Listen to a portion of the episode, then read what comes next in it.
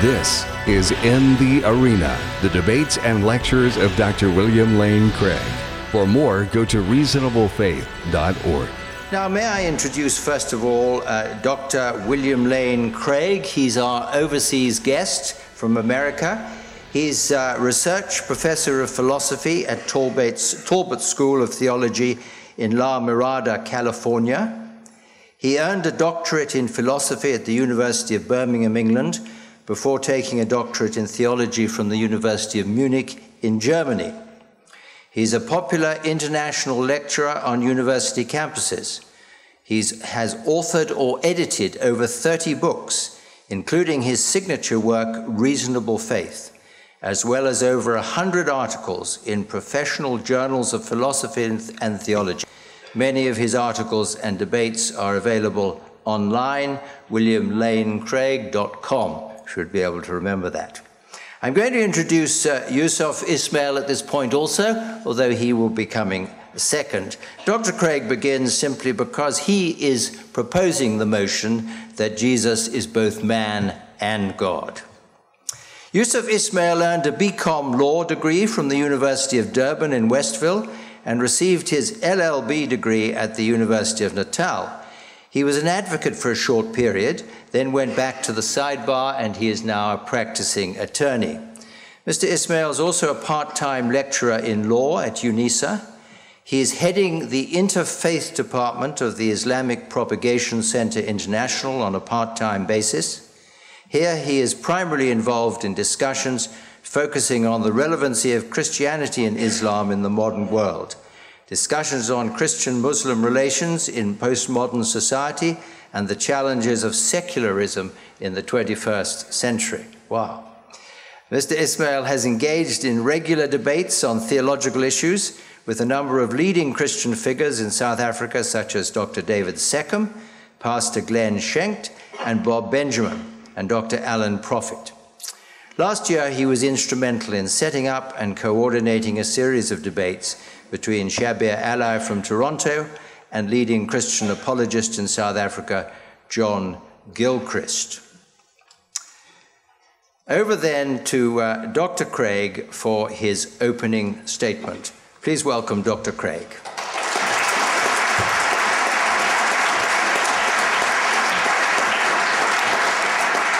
Thank you, and good evening. I want to begin by saying how excited my wife Jan and I are to be here in South Africa. We have so enjoyed the beauty of the Cape, as well as your warmth and hospitality in receiving us. And I'm also very glad to have the opportunity to discuss this very important question this evening with Mr. Ismail. Both Christianity and Islam have an exalted place for Jesus of Nazareth. Muslims are rightly offended by the secular attacks upon Jesus, which one finds upon the websites of so-called internet infidels, and that's their own self-description.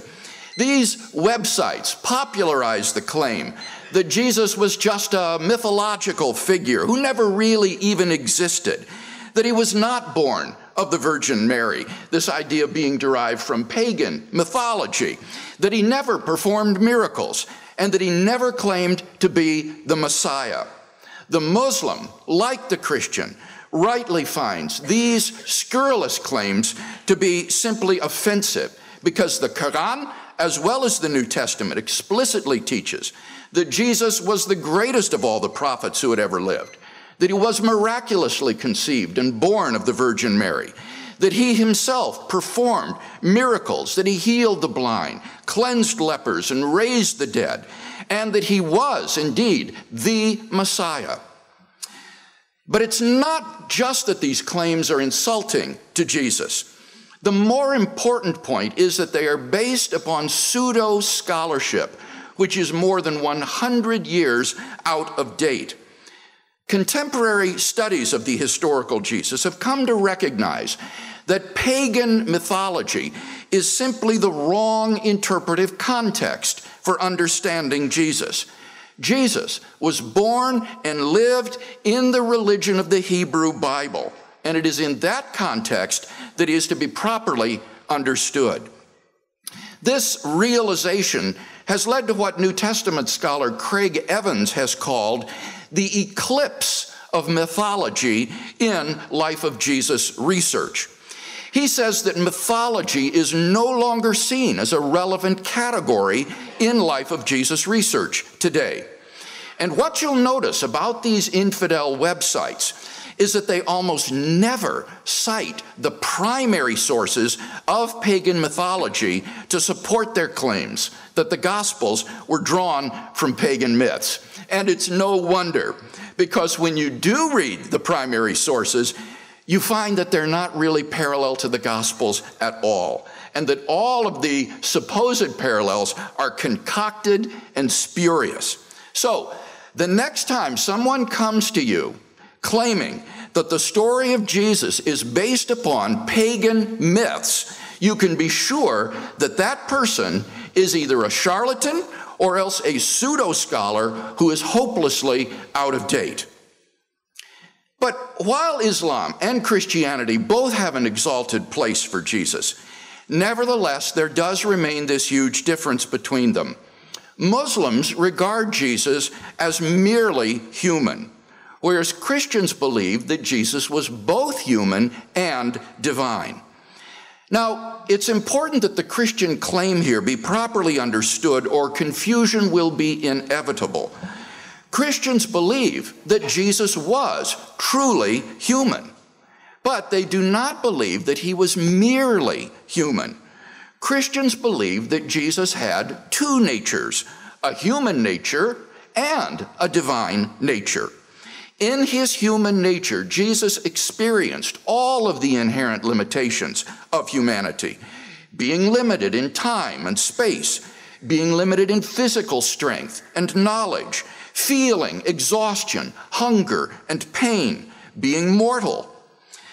I find that Muslims often don't understand this. They think that if you show passages from the Gospels which display Jesus' true humanity, such as his limited knowledge or his physical limitations, then you've thereby proved that he's not also divine, when in fact all you've proved is that he is truly human, which Christians agree with. Thus, you cannot refute the Christian position by demonstrating the humanity of Jesus, because Christians believe that Jesus was truly human. The question before us this evening is not, Jesus, is he man or God? But rather the question is, Jesus, is he man or both God and man? To refute the Christian position, the Muslim theologian needs to show that Jesus had only one nature, a human nature. On the other hand, the Christian theologian, in order to establish his position, needs to give some good reason for thinking that Jesus had not only a human nature, but also a divine nature. The problem we face is how to settle this dispute. For the Gospels say one thing and the Quran says another. The Gospels portray Jesus as both human and divine. The Quran insists that he was merely human. So who's right? Since both Christians and Muslims regard their sacred scriptures as the Word of God and therefore true, we seem to have a standoff here. Is there some way that we can get past this standoff? Well, fortunately, there is. Since Jesus was a real historical person, we can break the deadlock by examining the historical credibility of these contrasting pictures of Jesus. In other words, the search for the historical Jesus can help to resolve the disagreement between Christianity and Islam. Now, in order to determine who the historical Jesus really was, we need to have some objective criteria for assessing our sources. Professor John Meier, an eminent New Testament historian, lists the following 5 criteria. 1, multiple independent sources. Events which are reported in independent and especially early sources are likely to be historical. 2, dissimilarity. If a saying or event is different from prior Judaism and also from later Christianity, then it probably doesn't derive from either one and so belongs to the historical Jesus. 3, embarrassment. Sayings or events that would have been embarrassing or difficult for the Christian church are unlikely to have been invented and so are likely historical. 4, rejection and execution. Jesus' crucifixion is so indisputably established as an anchor point in history that words and deeds of Jesus must be assessed in terms of their likelihood of leading to his execution as King of the Jews. A bland Jesus who just preached monotheism, which was already accepted by the Jews of his day, would never have provoked such opposition. And finally, number 5, coherence. Once we've established a body of facts, then other events can be assessed by how well they fit in with the established picture. Now, when we apply such criteria to the New Testament, we're able to establish a good deal about the historical Jesus. In tonight's debate, I want to discuss just 3 of the facts that emerge about this remarkable person. Number 1, Jesus' radical self-concept. The Quran says that Jesus thought of himself as no more than a human prophet who told people to worship the one true God. However, on the basis of the criteria, it can be shown that among the historically authentic words of Jesus are claims which reveal his divine self-understanding. Tonight, I want to look at just 2 of these. First of all, Jesus claimed to be the Son of Man. The criteria of multiple independent sources and of dissimilarity shows that this claim belongs to the historical Jesus. Now, most lay people probably think that this title refers to Jesus' humanity, just as the title Son of God refers to his deity. But that's a mistake. It fails to take into account the Old Testament background of the expression. In the book of Daniel, chapter 7, Daniel sees a vision of a divine human figure, a son of man, coming on the clouds of heaven, to whom God will give everlasting authority, glory, and dominion. No mere human being could be accorded such a status, for this would be to commit the sin which Muslims call shirk, which is giving something which properly belongs to God alone to somebody else. Yet, this is the status which Jesus claimed for himself. Probably the most famous Son of Man saying by Jesus comes at his trial before the Jewish high priest, and I quote, "Then the high priest stood up and asked Jesus, 'Are you the Messiah, the Son of the Blessed One?' 'I am,' said Jesus, 'and you will see the Son of Man sitting at the right hand of the Mighty One and coming on the clouds of heaven.' The high priest tore his clothes. 'You have heard the blasphemy. What do you think?' And they all condemned him as worthy of death." Every Muslim would have to agree with the high priest and the council that Jesus is a blasphemer who is worthy of death because he has made himself equal to God. Secondly, not only did Jesus claim to be the Son of Man, but he also thought of himself as the unique Son of God. This is a claim that Jesus often makes in the Gospels. We'll look at just 3 examples. First, Jesus' self-understanding as God's unique Son comes to expression in his parable of the wicked tenants of the vineyard.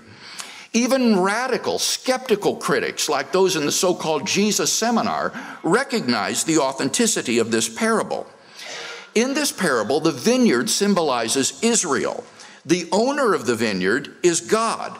The tenants are the Jewish religious leaders, and the servants are the prophets sent by God. In Mark 12, 1-9, Jesus says, "A man planted a vineyard and rented it to some farmers. At harvest time, he sent a servant to the tenants to collect from them some of the fruit of the vineyard. But they seized him, beat him, and sent him away empty-handed. Then he sent another servant to them. They struck this man on the head and treated him shamefully. He sent still another, and that one they killed. He sent many others. Some of them they beat, others they killed. He had one left to send, a son whom he loved. He sent him last of all, saying, "They will respect my son." But the tenants said to one another, "This is the heir. Come, let's kill him, and the inheritance will be ours." So they took him and killed him. Now, what does this parable tell us about Jesus' self-understanding? It tells us that Jesus thought of himself as God's only beloved son, distinct from all the prophets, God's final messenger, and even the heir to Israel. Even the Muslim apologist Shabir Ali admits, and I quote, "The son obviously represents Jesus, whom God sent last of all. So Jesus is shown to be different from the prophets. He is not one of the servants. He is a beloved son." Even this is an understatement. In the parable, Jesus describes himself as God's only beloved son.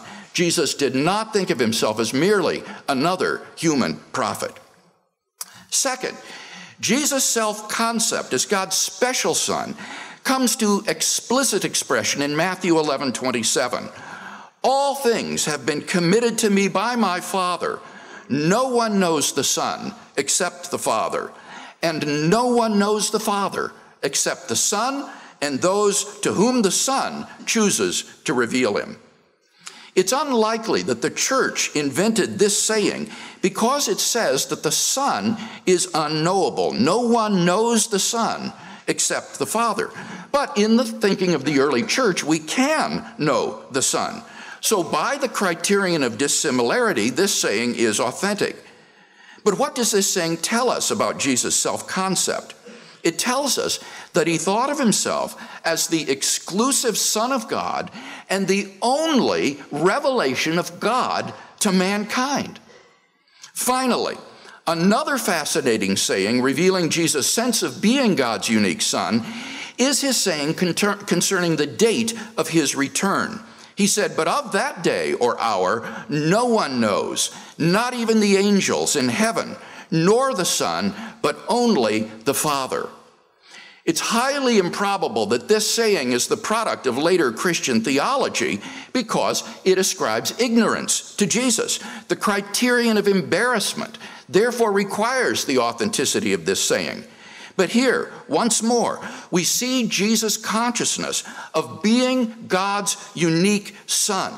And not only that, the saying also presents us with an ascending scale from men to the angels to the Son to the Father, a scale on which Jesus transcends every human being and even every angelic being. This is really incredible stuff. Yet this is what the historical Jesus believed. C.S. Lewis was right when he said, "A man who was merely a man and said the sort of things Jesus said would either be a lunatic on the level of the man who says he is a poached egg, or else he would be the devil of hell. You must make your choice. You can shut him up for a fool, you can spit at him and kill him as a demon, or you can fall at his feet and call him Lord and God. But let us not come with any patronizing nonsense about his being a great human teacher. He has not left that open to us," end quote. Number two, Jesus' trial and crucifixion. According to the Gospels, Jesus was condemned by the Jewish high court on charges of blasphemy and then delivered over to the Romans for execution for treason for claiming to be king of the Jews. Not only are these facts confirmed by independent biblical sources like Paul and the Acts of the Apostles, but they are also confirmed by extra-biblical sources. From the Jewish historian Josephus and the Syrian writer Marabar Serapion, we learn that the Jewish leaders made a formal accusation against Jesus and participated in events leading up to his crucifixion. From the Babylonian Talmud, Sanhedrin 43a, we learn that Jewish involvement in the trial was explained as a proper undertaking against a heretic.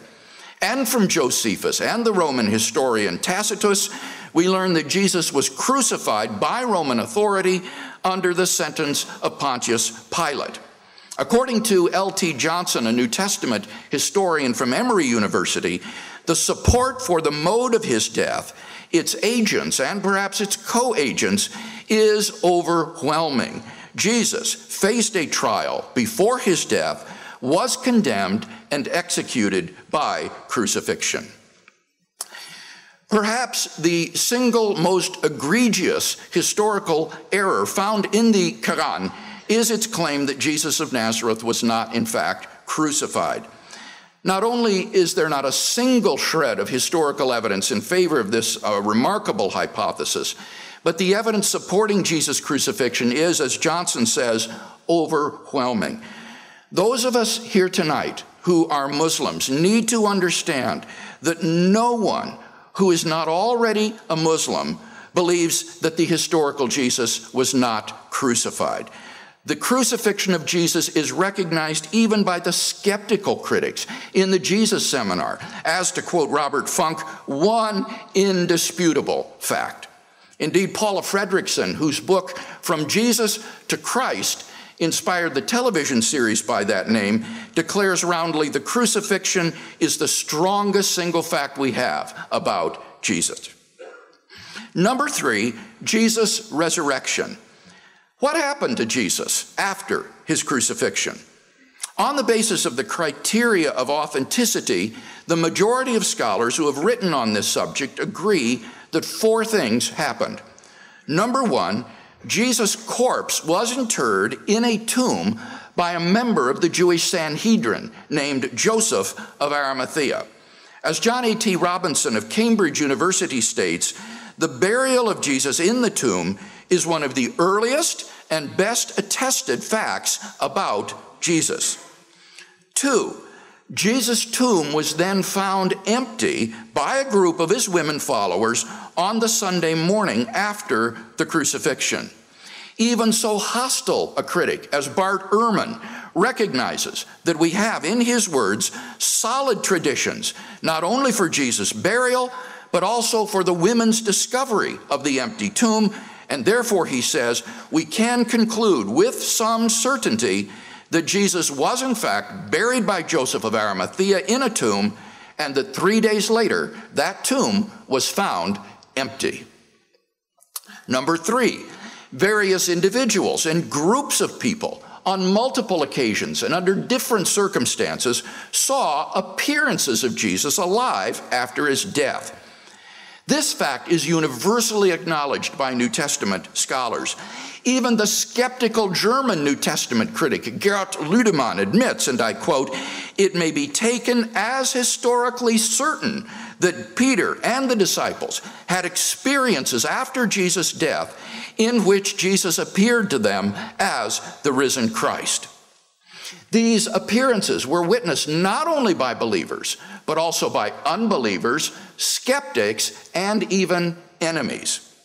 And finally, number four, the original disciples suddenly and sincerely came to believe that Jesus was risen from the dead despite every predisposition to the contrary. Think of the situation the disciples faced following Jesus' crucifixion. Number one, their leader was dead. And Jewish messianic expectations included no idea of a Messiah who, instead of triumphing over Israel's enemies, would be humiliatingly executed by them as a criminal. Two, Jewish beliefs about the afterlife precluded anyone's rising from the dead to glory and immortality before the resurrection at the end of the world.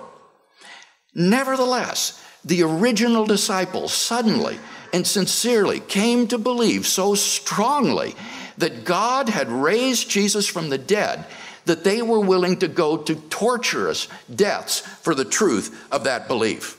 The eminent British scholar N.T. Wright observes, if nothing happened after Jesus' death, then any first century Jew would have said he was another deluded fanatic. That is why, as a historian, I cannot explain the rise of early Christianity unless Jesus rose again, leaving an empty tomb behind him." End quote. As a world-famous Islamicist, Kenneth Craig, notes, this means that, quote, "Muslim writers face a deep historical problem, since they are obliged to explain the impact of Jesus in terms of his teachings only. The place where the resurrection stands is, for Islam, a blank, yet its sequel cannot be ignored, even if, on the Muslim view, it has to be a sequel without a properly total source," end quote. Now, all of this has enormous theological significance. By raising him from the dead, God has dramatically and publicly vindicated those allegedly blasphemous claims for which Jesus was crucified. As the German theologian Wolfhart Pannenberg explains, the resurrection of Jesus acquires such decisive meaning, not merely because someone or anyone has been raised from the dead, but because it is Jesus of Nazareth, whose execution was instigated because he had blasphemed against God. If this man was raised from the dead, that plainly means that the God whom he had allegedly blasphemed has committed himself to him. But that means that Jesus must have been exactly who he claimed to be, the unique Son of God and the divine human Son of Man. And that's why Christians believe that Jesus was not merely human, but also divine. In summary, then, on purely historical grounds, we've seen, number one, that Jesus of Nazareth possessed a radical self-concept as the Son of God and as the divine human Son of Man. Two, that he was tried, condemned, and executed for his allegedly blasphemous claims. And three, that God raised him from the dead in vindication of those claims. All of this stands in contrast to the Quran's claims that Jesus thought of himself as a mere prophet, preaching a blasé monotheism, that he was not crucified, and that he did not, in fact, rise from the dead. When you think about it, however, this situation isn't really surprising. I mean, which would you trust? Documents which were written down within the first generation after the events they record, while the eyewitnesses were still alive, or a book written over 600 years after the events by a person who had no independent historical source of information? Why, even to ask the question is to answer it. In fact, the Quran contains demonstrably legendary stories about Jesus which evolved during the centuries after his death. I'm referring to stories about Jesus which are found in the so-called apocryphal Gospels. These are forgeries which appeared in the 2nd and 3rd centuries after Christ, and which the Quran picks up and allegedly repeats as facts. For example, the Quran mentions the story borrowed from the legendary forgery called the Infancy Gospel of Thomas, of how the boy Jesus made a bird out of clay and made it come to life. Such stories are legendary fictions, and thus the Quran offers us no independent historical source of information about Jesus. And that is why no historical scholar turns to the Quran as a source of information about the historical Jesus. So, who is the real historical Jesus? The Jesus of the New Testament, who claimed to be the unique Son of God and the divine human Son of Man, who was tried, condemned, and crucified for those radical claims, who rose from the dead in confirmation of those claims? Or is it the Jesus of the Quran, an anachronistic preacher of a blasé monotheism, who thought of himself as no more than a human prophet, who did not die on the cross and who never rose from the dead? Praise be to God that it is the Jesus of the New Testament which withstands the test of historical investigation.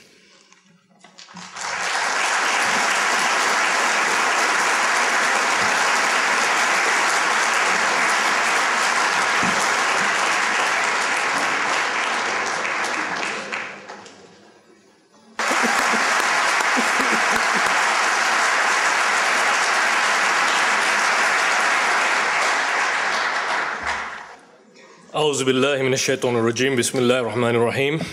I begin in the name of God, most gracious, most merciful. Mr. Chairman, MC John Smythe, my erstwhile competitor, Dr. William Lane Craig. Ladies and gentlemen, good evening. It's an immense privilege to be sharing this platform with so eminent an individual as Dr. Craig tonight, and it's my privilege to be back in Cape Town. I must say that in half an hour, Dr. Craig has confirmed what I had initially predicted, and that is he has not adduced a single passage or verse from the New Testament where Jesus proclaims divinity, where he says, I am God, or where he says, worship me. In fact, what he seems to be having engaged in is a process of what we would call decontextualization, and so I'm pretty surprised by the weakness of the arguments that I hear this evening. Coming to the topic, identifying Jesus, is he man or both man and God? I think the theme for the program or this evening is a claim or a cry by this particular individual called Job. And he says in Job chapter 25 verse 4, how then can man be justified with God? Or how can he be clean that he's born of a woman? Behold, even to the moon, and it shineth not. Ye the stars are not pure in his sight. How much less man that is a maggot, and the son of man who is a worm? Man is described as a maggot according to the book of Job. The son of man, if we have to apply the same particular, you're assuming you want to apply 1001 prophecies to Jesus, the son of man is described as a worm, a slightly higher degree. Now that's a theme for this particular evening, and it's important that some of the statements I make are not meant to offend any particular individual tonight. At the outset, we need to basically come to this particular point, that it's important in a debate of this nature that we look at our source. Without detracting from the debate, if the source is in doubt, then reliance upon that particular source to prove a theological point doesn't prove anything. Many people are unaware of the fact that what we have as a New Testament is nothing more than an eclectic edition. And I'm surprised that Dr. Craig, as a noted scholar, never pointed that out. What the textual critic does is that he selects, he rewrites, or he chooses from a collection of manuscripts to determine what might be the original. Sometimes the selection amounts to no more than an informed guess. Here we have a collection of manuscripts, different types of manuscripts like the papyri, uncials, curses, minuscules. Out of a total of 5,847 manuscripts, you can see that the existing editions of the Greek New Testament use a particular minority, sometimes going down as low as 5%. Why? This is a committee of Bible societies such as Bruce Metzger sitting in the middle, with a number of individuals, and what are they doing? They're developing the New Testament based on the existing manuscripts. Of the 5,847 Greek manuscripts, no two, apart from the very tiniest fragments, are identical. In fact, up until the 8th century, there is not one Greek manuscript that contains the entire New Testament in its particular order, until, of course, the dated Uspensky Gospels of the 8th century. One can go on further. What about the words of Jesus? Are we in possession of the words of Jesus today? What people and scholars tell us is that Jesus spoke Aramaic, not Greek. Further on, as you can see in Acts 26:14, Jesus spoke to Paul in the Hebrew dialect. Some translators have it as Aramaic. So the problem is that if the source is not reliable, if we're not sure we don't have the original words of Jesus, then how can we go about in making these particular claims that he allegedly made? An interesting point to also note is that when we look at the relationships between the synoptic gospels, Dr. Craig subscribes to a theory called Markan priority, which I accept, which many fundamentalist Christians will not accept, which is that Mark was the first gospel to be written, and then Matthew, Luke, and John subsequently followed, based upon the works of Mark. As you can see, there's a triple tradition and there's a double tradition. There are passages in Matthew which are taken directly from Mark, passages in Luke and Matthew which are identical, passages which are only unique to Mark. And in accordance with that, Mark is seen to be the primary source.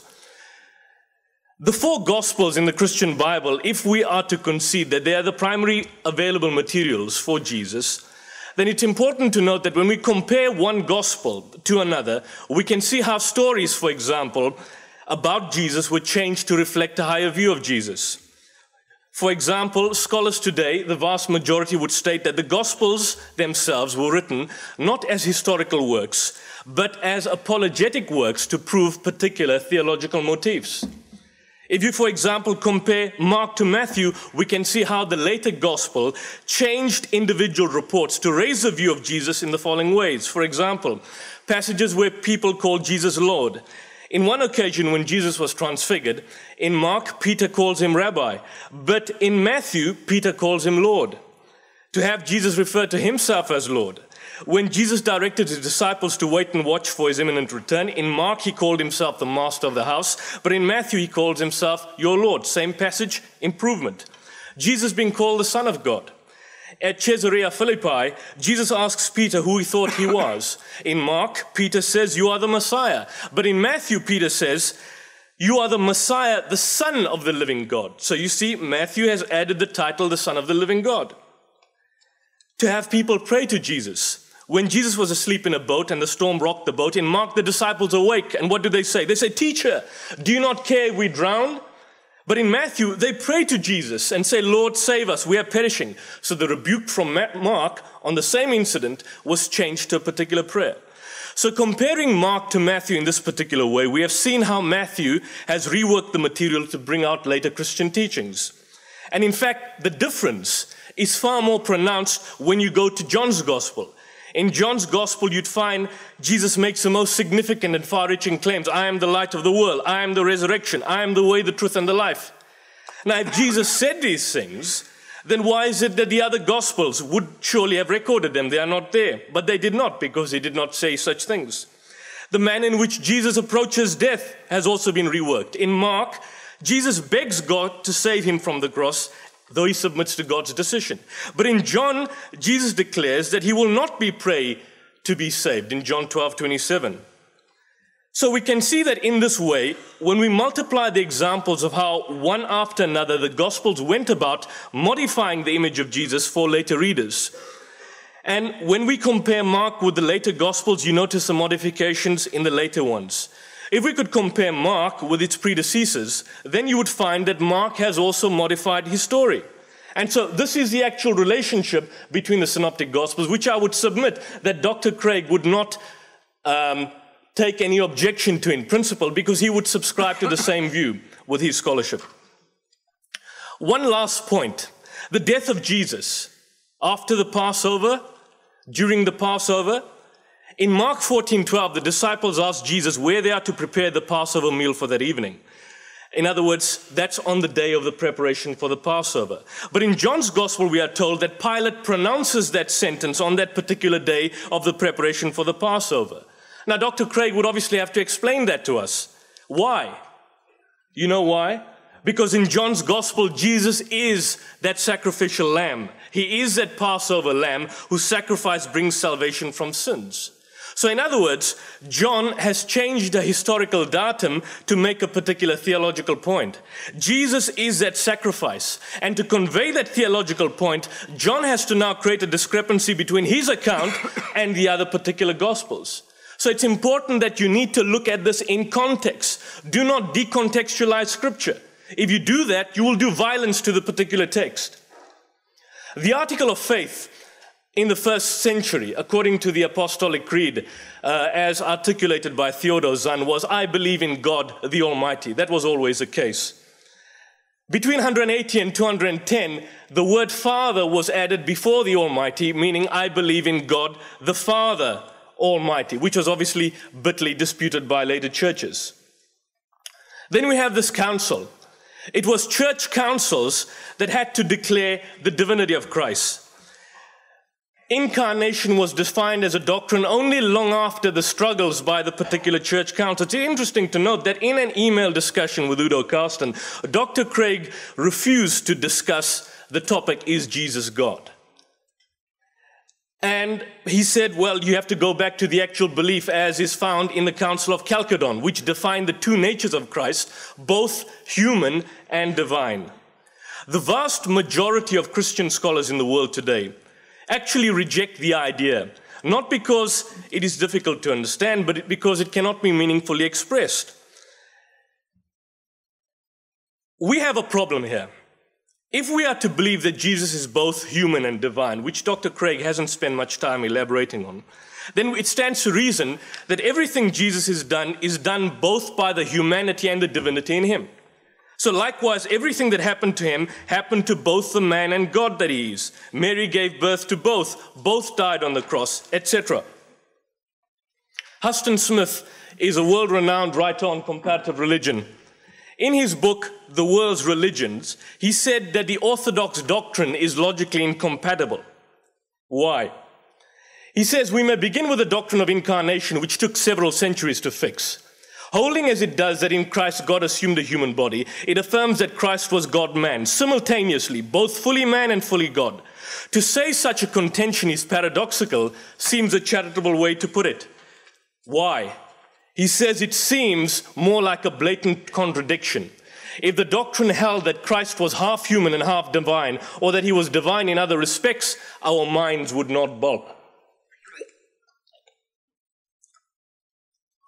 It's interesting to note that in an internet, on the actual TV show by Lee Strobel, Faith on Fire, Dr. Craig conceded in the debate with Rabbi Tovia Singer that the Trinity cannot be found in the Old Testament. You can't derive it, it's not there. The existence of the Trinity would be hard to find, hard-pressed to find, to paraphrase what he actually said. I would submit that the same principle would apply in the New Testament, it's not there. For there are three that bear record in heaven, the Father, the Word, and the Holy Spirit, and these three are one. Whereabout is it in the Bible? Maybe Dr. Craig could inform us. C. Randolph Ross, who's a particular writer, in his book Common Sense Christianity, he debunks the orthodox view not because it can be difficult to understand, but because it cannot be meaningfully said. He says to be human is to be finite, limited in knowledge, fallible, imperfect. To be human also means to be aware of one's finitude. If Jesus was human, then he was all of these, and indeed this is how the Gospels portray him, experiencing anger, fatigue, uncertainty, reluctance, pain, and even death. To be God means to be eternal and unlimited. Now, either Jesus of Nazareth was limited, fallible, or he was unlimited, infallible, and perfect. These two sets of attributes are so opposite of each other, you can't have it both ways. In other words, you can't have your cake and eat it at the same time. He was either one or the other. You can't say of one person that he was both. Now we've got a challenge before us, and perhaps I'm hoping that Dr. Craig could give us in the rebuttal. Unpack before us one model that would demonstrate the two natures of Christ in Christian theology. Show me one model. Some people have tried it, using a circle and the aspect or illustration of a square. Let's look at a square or a circle representing divinity. That would fail because Jesus is said to be both human and divine. What about a square representing his humanity? That would fail because Jesus is said to be both human and divine. What would about an object somewhat round and somewhat square? That would fail because Christ is said to be completely human and completely divine. What about a circle inside a square? That would fail because they say that God became man, not that God was inside the man. What about a square inside a circle? That would fail because man is not said to be inside God. So we're coming back to the question. Dr. Craig would have to, in his rebuttal, show us a particular model. He's written an article called The Birth of God. And it's quite interesting in that article, he suggests in order to prove the divinity of Christ, that Christ's divinity was part of his subliminal subconscious. In other words, and he gives the analogy akin to a person suffering from multiple personality disorder. So, are you saying that Jesus was God or divine, but he was not aware of his divinity? It was part of his subconscious, subliminal? Explain and unpack the model before us. That's what needs to be done in the reply. Some would say, Randolph Ross continues, that's a paradox. But he responds by saying it's not a paradox. A paradox is something which seems impossible, but can be demonstrated to be true. For example, it was a paradox when the scientists analyzed bumblebees and they concluded that according to the laws of physics, they couldn't fly. But the bumblebees continued flying. There was an apparent contradiction and an apparent impossibility, but bumblebees kept on flying. But for an individual to be perfect and imperfect is the reverse of this. It may seem true to some, but is not demonstrably impossible, and not just impossible according to our understandings of the laws of nature, but impossible according to the rules of logic upon which all reasoning is based. Unless we can concede honestly, Dr. Craig can say, look, this is not according to logic, this is according to belief. Be honest and suggest that. Like, for example, what we have here. If you were to, for example, the Orthodox would basically say that Jesus was perfect with regards to his human nature, imperfect with regards to his human nature, but perfect with regards to his divine nature. The problem with that is that it implies the existence of two persons occupying one body of Jesus. One perfect, the other imperfect. Two minds, two wills, two characters. But the creed doesn't allow it. It says that somehow or the other, Jesus was not two persons, but only one. Let me elaborate the last point, that new knowledge can often declare old knowledge to be false. But with the rules of logic, things are different. What is true by definition will always remain true, unless, of course, you start redefining things. For example, 2 + 2 = 4. That equation will always remain true, unless, of course, you start deciding to change the definition of the component parts. Now, by definition, a thing cannot be the opposite of itself. A thing cannot be perfect and imperfect at the same time. The presence of one of these qualities implies the absence of the other. Jesus was either one or the other, but he cannot logically be both. I've got a question for Dr. Craig. I mean, can you get a fat, thin man before that? To say someone is both perfect and imperfect is like saying you saw a square circle or a fat, thin man. This is an impossibility. Are you saying the circle was not round, in which case it was not a circle, or are you saying the square was circular? This is not a paradox, this is meaningless nonsense, however imaginative it may be. That's what C. Randolph Ross concludes. I've got a question for Dr. Craig. When Jesus faced death on the cross, according to Christian belief, did he face it with the human belief that he would be raised on the third day, or did he face it with the infallible knowledge that he would be so raised? If he believed with human faith in God's power to raise him, then he himself was not God. But if, on the other hand, he faced death with the infallible divine knowledge that he would be resurrected, then he was not taking any real risk in letting himself die. Because if the divine nature in him knew he would be raised, but Jesus did not know that, then it was not his divine nature. If the divine nature knew something he did not, then we are back to two persons. So explain that to me. To say someone is both perfect and imperfect at the same time is to say that X and not X can both be true. And that's to obviously abandon logic. Let's look at this, the story of the fig tree. Jesus was hungry. Seeing in a distance a fig tree in leaf, he went out to find if it had any fruit. When he reached it, he found nothing but leaves, because it was not the season for figs. Then he said to the tree, "May no one eat fruit from you again." Now, the problem I've got with this is that it's easy to understand that the human Jesus felt hunger, and that the human Jesus did not know it was fig season and so mistakenly expected the tree to have fruit. A divine Jesus would have known all of this. Now, his miracles, or the cursing of the tree, they say, are performed by his divine nature. Okay, so let's assume that the divine Jesus cursed the tree, but why? Why ruin a tree which in Mark's view was a perfectly good tree? Come fig season, the tree would have fruit and others would have eaten from it. The reason was that the human Jesus made a mistake. But why did the divine Jesus act upon the mistake of the human Jesus? Why does the divine Jesus act upon the mistake of the human Jesus? Does the human mind in Jesus guide the divine nature in him? Actually, there's no warrant for all the speculation, for Scripture nowhere says that Jesus has two natures. Some will say that everything is possible with God and that we are using words here with their meanings. That's true. Everything is possible. But if you tell me God did such and such a thing, that's fine. But you cannot say that God did and God did not. He is and he is not. Jesus is all-knowing and he is not all-knowing. Jesus is all-seeing and he is not all-seeing. Therefore, I would say impossible. C. Randolph Ross concludes.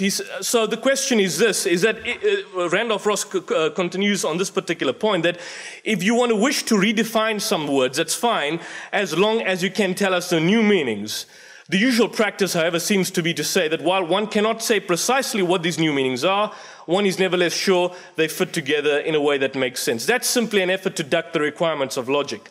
Are you basically saying Jesus is X and Jesus is Y, X and Y being two unknowns? That's basically to say nothing at all. This is an individual called William Ellery Channing, one of the many Christians who have moved to that scriptural position that Jesus is human. He says, where do you meet in the New Testament the phraseology which abounds in Trinitarian books, in which necessarily grows from the doctrine of the two natures of Jesus? Where does a divine teacher say, this I speak as God and this as a man? This is true of my human mind and this of the divine. Where do we find in the epistles a trace of the strange phraseology? Nowhere. It was not needed in that age. It was demanded by the errors of a later age. This is an interesting figure. This is actually Dr. Craig's doctoral advisor, John Hick. He authored a book with a number of theologians called The Myth of God Incarnate. And in it, what John Hick has come to the conclusion that basically, like many theologians, many practicing theologians, that Jesus himself was just simply a man, a prophet of God. Anyone who still has doubt on this particular matter should read that particular book. And no, he's not a modern-day Hindu, Dr. Craig, as you seem to suggest with Dr. Badawi. He is someone of standing, and this book has been co-authored by many other learned theologians. In fact, I'm quite interested to know which biblical scholar of note today within one of the major seminaries, in fact, subscribes to the view that Jesus is divine. I'll put the open challenge, and this is a beautiful church. If you can show me one verse in the New Testament where Jesus says, I am God, or where he says, worship me, or in the context of tonight's debate, I am both man and God, I'm prepared to be baptized tonight. I don't speak for my Muslim brethren here. I don't speak for any, but I'm saying show me one particular verse where he says that. Is there any greater than God? Does anyone believe anyone's greater than God? Jesus says, my Father is greater than I. In John, my Father is greater than all. In Numbers 23:19, God is not a man that he should lie, neither the Son of Man that he should repent. God is not a man that he should lie. Is God able to do everything? Yes. Jesus says, of myself I can do nothing. As I hear, I judge, and my judgment is just, because I seek not my own will, but the will of the Father that sent me. If I bear witness of myself, my witness is not true. There is another that bear witness, another. I mean, if you are saying that his divinity was purely incidental, then why is it he goes out of his way to emphasize his humanity? God knows everything, of course. Jesus says, but of that day and that hour knoweth no man, no, not the angels in heaven, neither the Son, but the Father. I see in the lecture which I will be dealing with in the rebuttal section, Dr. Craig seemed to suggest that, well, look, Jesus is now placing himself above the angels. But I think you're reading into Scripture. But besides that, in the Quran, we are even told that man is placed on a higher level above the angels. Why? Because he basically has that choice of free will, which angels don't have. So man is seen as higher than angels. So in other words, if you were to agree with that, Dr. Craig, then you'd simply be confirming the Islamic belief. God speaks from himself. Jesus, please. Jesus says, whatsoever I have heard, these things do I speak. The words ye have heard are not mine, but the Father that sent me. He hath given me a commandment, what I should say and what I should speak. Even as the Father himself, so I said I speak. Does God pray? Jesus says, my God, why have you forsaken me? And he fell on his face, just like a Muslim would do. In Matthew 26:39. Please, please, please. Thank you, thank you. Give me another definition of the prophet in Acts 2:22. Dear men of Israel, Jesus of Nazareth, a man approved of God, among you by miracles and wonders and signs, which God did by him in the midst of you, as ye yourselves also know. A man approved of. Jesus identified as a prophet. It's not necessarily an Islamic belief. It's a biblical belief. That's what the New Testament says. I must walk today and tomorrow, for it cannot be that a prophet perish out of Israel, out of Jerusalem. A prophet perish outside of Jerusalem? Jesus saying that? What's the belief where Jesus was killed? Where was he killed? Outside Jerusalem? He says here, a prophet cannot perish outside of Jerusalem. No man has seen God at any time. You cannot see his shape or hear his voice. So when he told Philip, he who has seen me has seen the Father, he must have been meaning something else.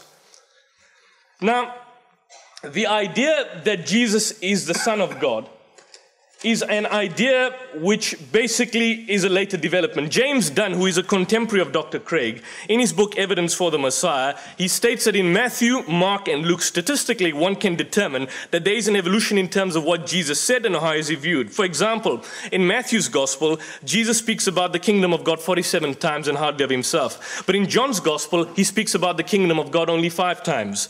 In Mark, Jesus speaks about himself like I am this or I am that 9 times. But in John's Gospel, he speaks about himself a whopping 118 times.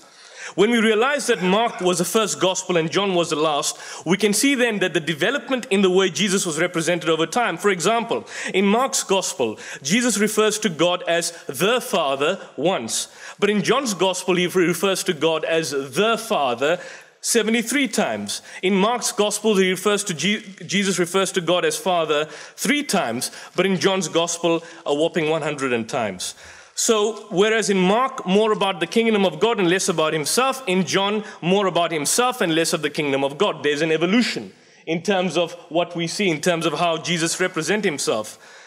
So, it seems to me that the high Christology, where Jesus represented himself as the Son of God, is thought to be a later insertion.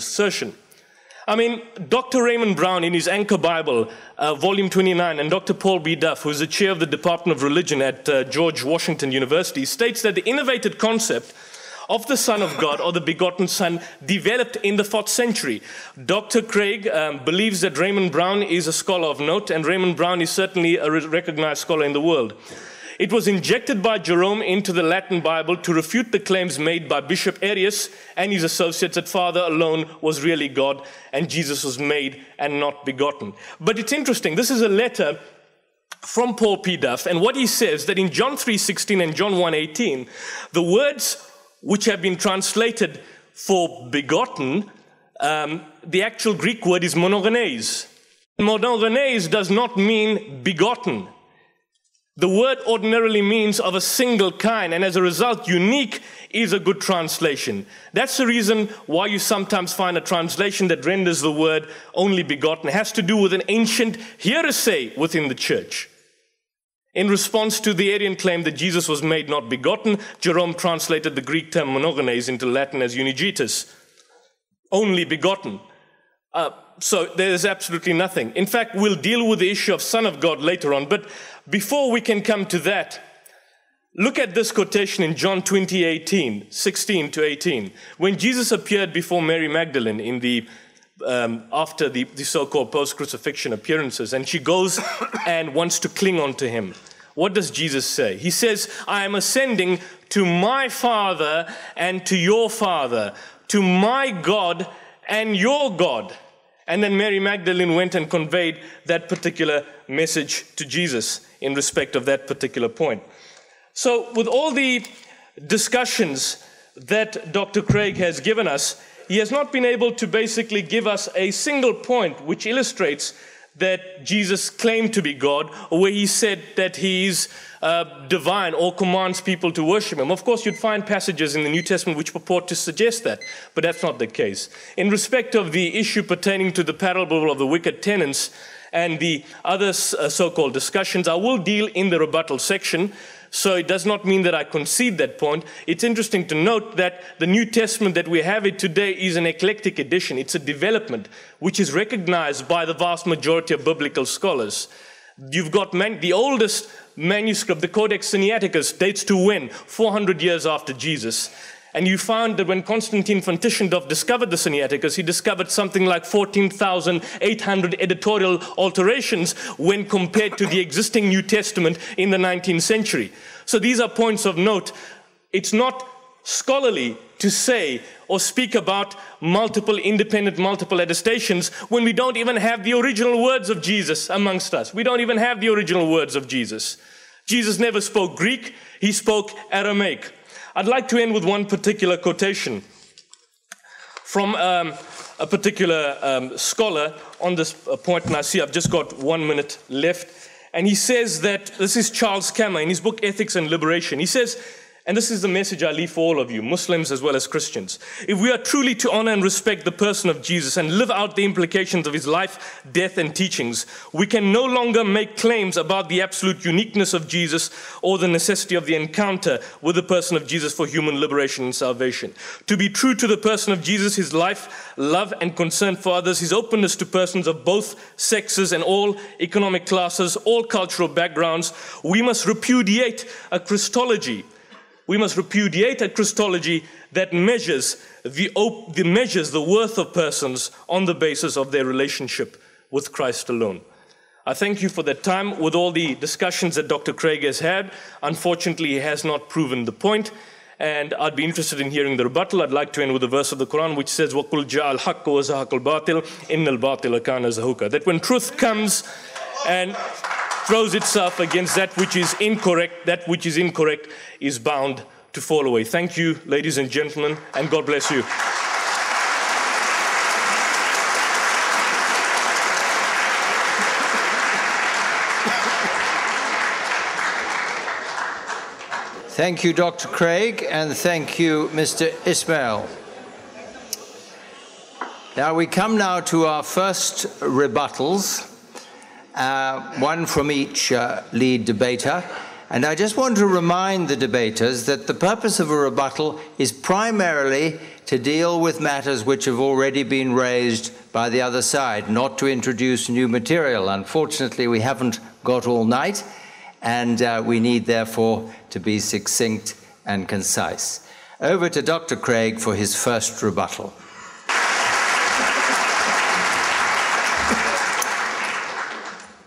Well, thank you, Mr. Ismail, for those very interesting comments. I very much enjoyed listening to that speech, and am glad for the interaction. Please, please, please. Now, before I review the case that I presented in my opening speech, let me comment on a number of remarks that Mr. Ismail made. First, he said that the deity of Christ was the result of the declaration of certain councils in the 4th and 5th centuries, like the Council of Nicaea. This is a gross misimpression historically. What the councils merely did was codify what the church had already believed from the beginning. Indeed, in many cases, there were heretics that were denying the humanity of Christ that needed to be countered. So the real issue is not what the council said, it's what's in the New Testament, and in particular what Jesus believed about himself. Now, Mr. Ismail then says that the classical Orthodox doctrine of one person with two natures is illogical, paradoxical, incoherent. You can't have it both ways. Give me a model, he says, of the incarnation. Well, those are excellent questions, and in fact, I have done just that in my book, Philosophical Foundations for a Christian Worldview, in which I lay out a model of the incarnation according to which the second person of the Trinity takes on a human nature in addition to the divine nature he already had, so that he has a full complement of human properties as well as a full complement of divine properties, and is therefore truly both God and man. Now, he asked, was Jesus aware of his divinity? On the model I suggest, you divide the consciousness of Christ into layers, both a subliminal and a conscious level of consciousness. And I think as a baby, certainly Jesus wasn't aware of everything that he knew in his divine nature. You don't have the monstrosity of the little baby lying in the manger thinking about the infinitesimal calculus or New Testament theology. Rather, he grew in wisdom and stature as he grew older. By the age of 12, we know that he already had a sense of his divine sonship, because in the temple visit, when his parents lost him, he said, "Didn't you know? I must be about my Father's business." And by the time his ministry began, as we saw in my opening speech, he had a clear sense of his divine self-consciousness as the unique Son of God. Mr. Ismail says, well, can you have a man who is both a fat man and a thin man? Well, if that man has two natures, yes, you can. Let me give an illustration. How many of you have seen the movie Avatar? How many have seen the movie Avatar? Okay, a few at least. An avatar is another name for incarnation. And this movie tells the story of Jake Sully, who is a disabled Marine who becomes an avatar among a race of extraterrestrials called the Na'vi. Now, Jake Sully is physically disabled, yet he becomes physically incarnated among them as a Na'vi. At the same time, however, he doesn't cease to be human. So Jake has both a human nature and a Na'vi nature. And these two natures have strikingly different properties. If you were to say, can Jake Sully run? The answer would be, well, yes and no. He cannot run as a human being in his human nature, but certainly in his Na'vi nature, he can run. Now, if you can make sense of Avatar, then you can make sense of Christ's incarnation, because in exactly the same way, Christ has both a divine nature and a human nature, and these two natures have different powers. In his human nature, Christ experienced all of the limitations intrinsic to humanity. But in his divine nature, he had supernatural powers. Just as Jake Sully, in his Na'vi nature, became the savior of the Na'vi people, so Christ, in his human nature, becomes the savior of humankind. So I think this model makes perfect sense of the incarnation, and there's nothing logical or incoherent about it. Now, he asked what theologians or New Testament scholars today think that Jesus was divine. Well, James D.G. Dunn, whom he quoted, N.T. Wright, John Meier, Martin Hengel, Wolfhard Pannenbeck, Peter Stuhlmacher, Gerald O'Collins. I could go on and on. There are plenty who agree with the divinity of Jesus.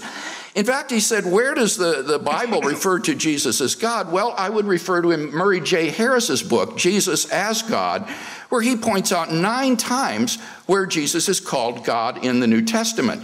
Now, what's significant about that is that Jesus didn't go around saying, I am God, as Mr. Ismail would demand, because God in the Jewish context typically referred to the Father. And so Jesus doesn't want to say, I am the Father. But what he does do is he calls himself the unique Son of God who transcends all human persons. He is the divine human Son of Man prophesied by the prophet Daniel, which are claims that in a Muslim view would be, frankly, blasphemous for claiming to be divine in that way.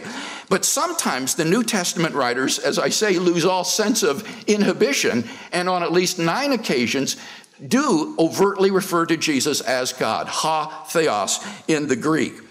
The most important claim, however, is what Jesus believed about himself. And I propose several criteria of authenticity, which significantly Mr. Ismail accepts. Now, if you accept those criteria of authenticity, the claims of Jesus that I gave all meet those criteria of authenticity. So you cannot deny that Jesus made them. And that puts the Muslim in a very awkward position, because Muslims believe Jesus is a prophet, a great prophet, and therefore spoke the truth. But if he spoke the truth, you've got to believe what he said. And he said that he was the unique Son of God, different from all of the prophets, God's final messenger, the divine human Son of Man prophesied by Daniel, and God raised him from the dead in attestation of that fact. Now, Mr. Ismail responds at this point, but the text of the New Testament is hopelessly corrupt. This, frankly, my friends, is a desperate gambit by Mr. Ismail. The New Testament is the best attested book in ancient history, both in terms of the number of manuscripts and in terms of the nearness of those manuscripts to the time it was originally written. Out of the 138,000 words in the Greek New Testament, only about 1,400, that's around 1%, are still somewhat in doubt, and even those are utterly trivial, like the difference between your and our. Bart Ehrman himself says textual criticism can get back pretty much to what the authors originally said. So that the New Testament, as you read it today in Greek, you can be confident with 99% accuracy that you are reading the very words that Paul or Luke or Matthew wrote. And to suggest otherwise is simply ignorance. Now, Mr. Ismail makes a great deal of the fact that the synoptics change in their statements of Jesus, that John is different from the synoptics. But all that's irrelevant to tonight's debate, because we're not debating the question of biblical inerrancy. I'm staking my claim upon certain specific claims of Jesus that pass the criteria of authenticity. And these are not drawn from John or the later synoptics. They are drawn from Mark and they are drawn from Q, the source used by Matthew and Luke prior to those Gospels, so that I'm appealing to some of the earliest sources behind the New Testament. Let's look quickly at some of those claims. First, Jesus' radical self-concept as the divine Son of Man. Now, he points out that in Job, the scripture says the Son of Man is a maggot. But the point is that when you look at Jesus' statement, you will see the Son of Man coming on the clouds of heaven with power and glory. That is virtually a quotation out of Daniel 7. It's not a reference to Job. Jesus is claiming here to be the prophesied Son of Man to whom all dominion and authority will be given. What about his claims to be the unique Son of God? I shared the parable of the vineyard. He says, Jimmy Dunn says that there is later developments in the synoptics, but so far as I know, Jimmy Dunn accepts the authenticity of the parable of the wicked tenants of the vineyard. If he thinks otherwise, I'd like to see him show me a statement of Dunn from his recent book, Jesus Remembered, that suggests that. Mr. Ismail also misrepresents Raymond Brown in saying that the later creedal statements about Jesus represent a development. Certainly those do represent a development of theological reflection, but that does nothing to suggest that this is not an authentic parable uttered by Jesus of Nazareth, in which he distinguishes himself from all the prophets and says he is God's only beloved Son. We also saw in Matthew 11:27, Jesus claims to be the Son of God and the only revelation of God to mankind. And then on the saying on the date of his return, we saw again that he claims to be higher than men, than all the angels. He's in proximity to the Father. He says in the Quran, it says man is higher than the angels because of free will. But that's not relevant. The question isn't what the Quran means. The question is, what did Jesus of Nazareth mean? And he's contrasting himself with men who already have free will, as well as with angels, and saying that he is in proximity to the Father and is the absolute revelation of the Father. The trial and crucifixion, we heard nothing from Mr. Ismail yet on that. I grant that doesn't mean he concedes the point, but it has yet to be refuted. And finally, the evidence for Jesus' resurrection. Most scholars today, on the basis of the criteria of authenticity, accept Jesus' burial, the empty tomb, the post-mortem appearances, and the origin of the disciples' belief in his resurrection. So I think we've got very good grounds, solid grounds historically, for thinking that God raised Jesus from the dead and thereby vindicated and authenticated those allegedly blasphemous claims for which he was crucified. All of this is in contrast to the Muslim view, which is relying upon a document 600 years after the fact, written by a man living in Arabia who had no independent historical source of information about the historical Jesus. I think it's very clear where the historically reliable portrait of Jesus is to be found. It's in those primary source documents that are contained in the New Testament. So I would say that the pastor had better get the baptismal font ready. Because I think we have every good reason to affirm the radical self-concept of Jesus as evident in the authentic sayings of Jesus in the New Testament, and we have good reason to believe that those claims are true in light of his miraculous resurrection from the dead. Thank you for that, Dr. Craig, and thank you for that highlighting the movie Avatar. It's quite interesting that in Avatar, Jake Scully basically has two bodies, yet the belief in Christian theology is that you have three persons manifest in one divine being. In the case of Jake Scully, he had his avatar body and he had his personal body, and in the end, his actual bodies existed when they ended up burying the real body of Jake Scully when he gave it up. So that's not the same in terms of Christian theology. It's interesting that Avatar, according to James Cameron, he said he found his inspiration from Hinduism. He found his inspiration from Hinduism. I find that quite remarkable.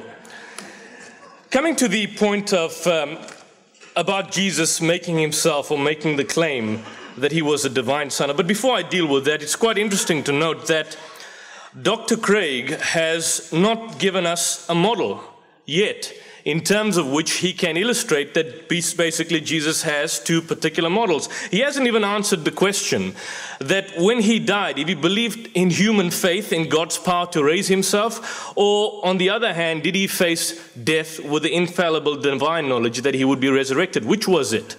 Because if the divine nature knew something that he did not, then we are back to two persons. Muslims would say that Jesus never committed blasphemy, and I do not have to be proved to a skeptic that the Jesus of the Quran is true. It's quite interesting that even though Dr. Craig has raised the issue of the 600 years later, he says, look, it's a bland type of Jesus that is presented, but you can find no particular exception. The Jesus of the Bible, on the other hand, the apologetic of Dr. Craig, and that offered by many apologists, is that the resurrection is presented as a solution to a particular problem. Now, following what Dr. Craig said, if Jesus made these particular radical claims that he was the Son of God in the divine sense, such that C.S. Lewis would say that you would have to choose between declaring him as a son of God or declaring him as a liar. If Jesus made those blasphemous claims, and following that, Jesus was crucified as a blasphemer.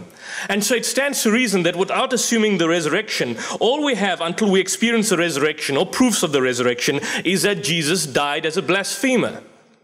Because Dr. Craig admits it. He can't come now and say, well, look, he never made these blasphemous claims, because then he would be going against what Galatians 3:13 states, that Jesus died as a curse. So in other words, if he died as a blasphemer, then there would be no reasons for the disciples of Jesus to believe him at that particular point if he was crucified for blasphemy. The only reason they could turn around is that Jesus apparently reappeared from the dead. So from where I stand then, it seems that I would be in the same position as the disciples of Jesus. Unless he reappears to me, I would have every particular reason to think that he's a blasphemer. But I don't think so, because the Quran, of course, testifies that it's true. I believe in the Quran and I believe in Jesus. But if I put away the Quran and I turn to the Bible, I would come to the crucifixion, which would prove to me that Jesus was a false pretender. Now, unless we have good reasons for thinking that Jesus would want to resurrect from the dead, or God would want to raise Jesus from the dead. Are there any good reasons for thinking that God would want to raise Jesus from the dead? Firstly, why would God want to raise a blasphemer from the dead? And in order to maintain that God raised him from the dead, you can only assume it, you cannot prove it. And so in a circular bit of reasoning, we can only know that Jesus was true if God were to raise him from the dead. And God can only raise him from the dead if he were true. But you, Dr. Craig, would say that he died as a blasphemer. So in that case, why would God want to raise him from the dead? In order to vindicate the claims of a blasphemer? That would be theologically impossible according to all kinds of Christian theology.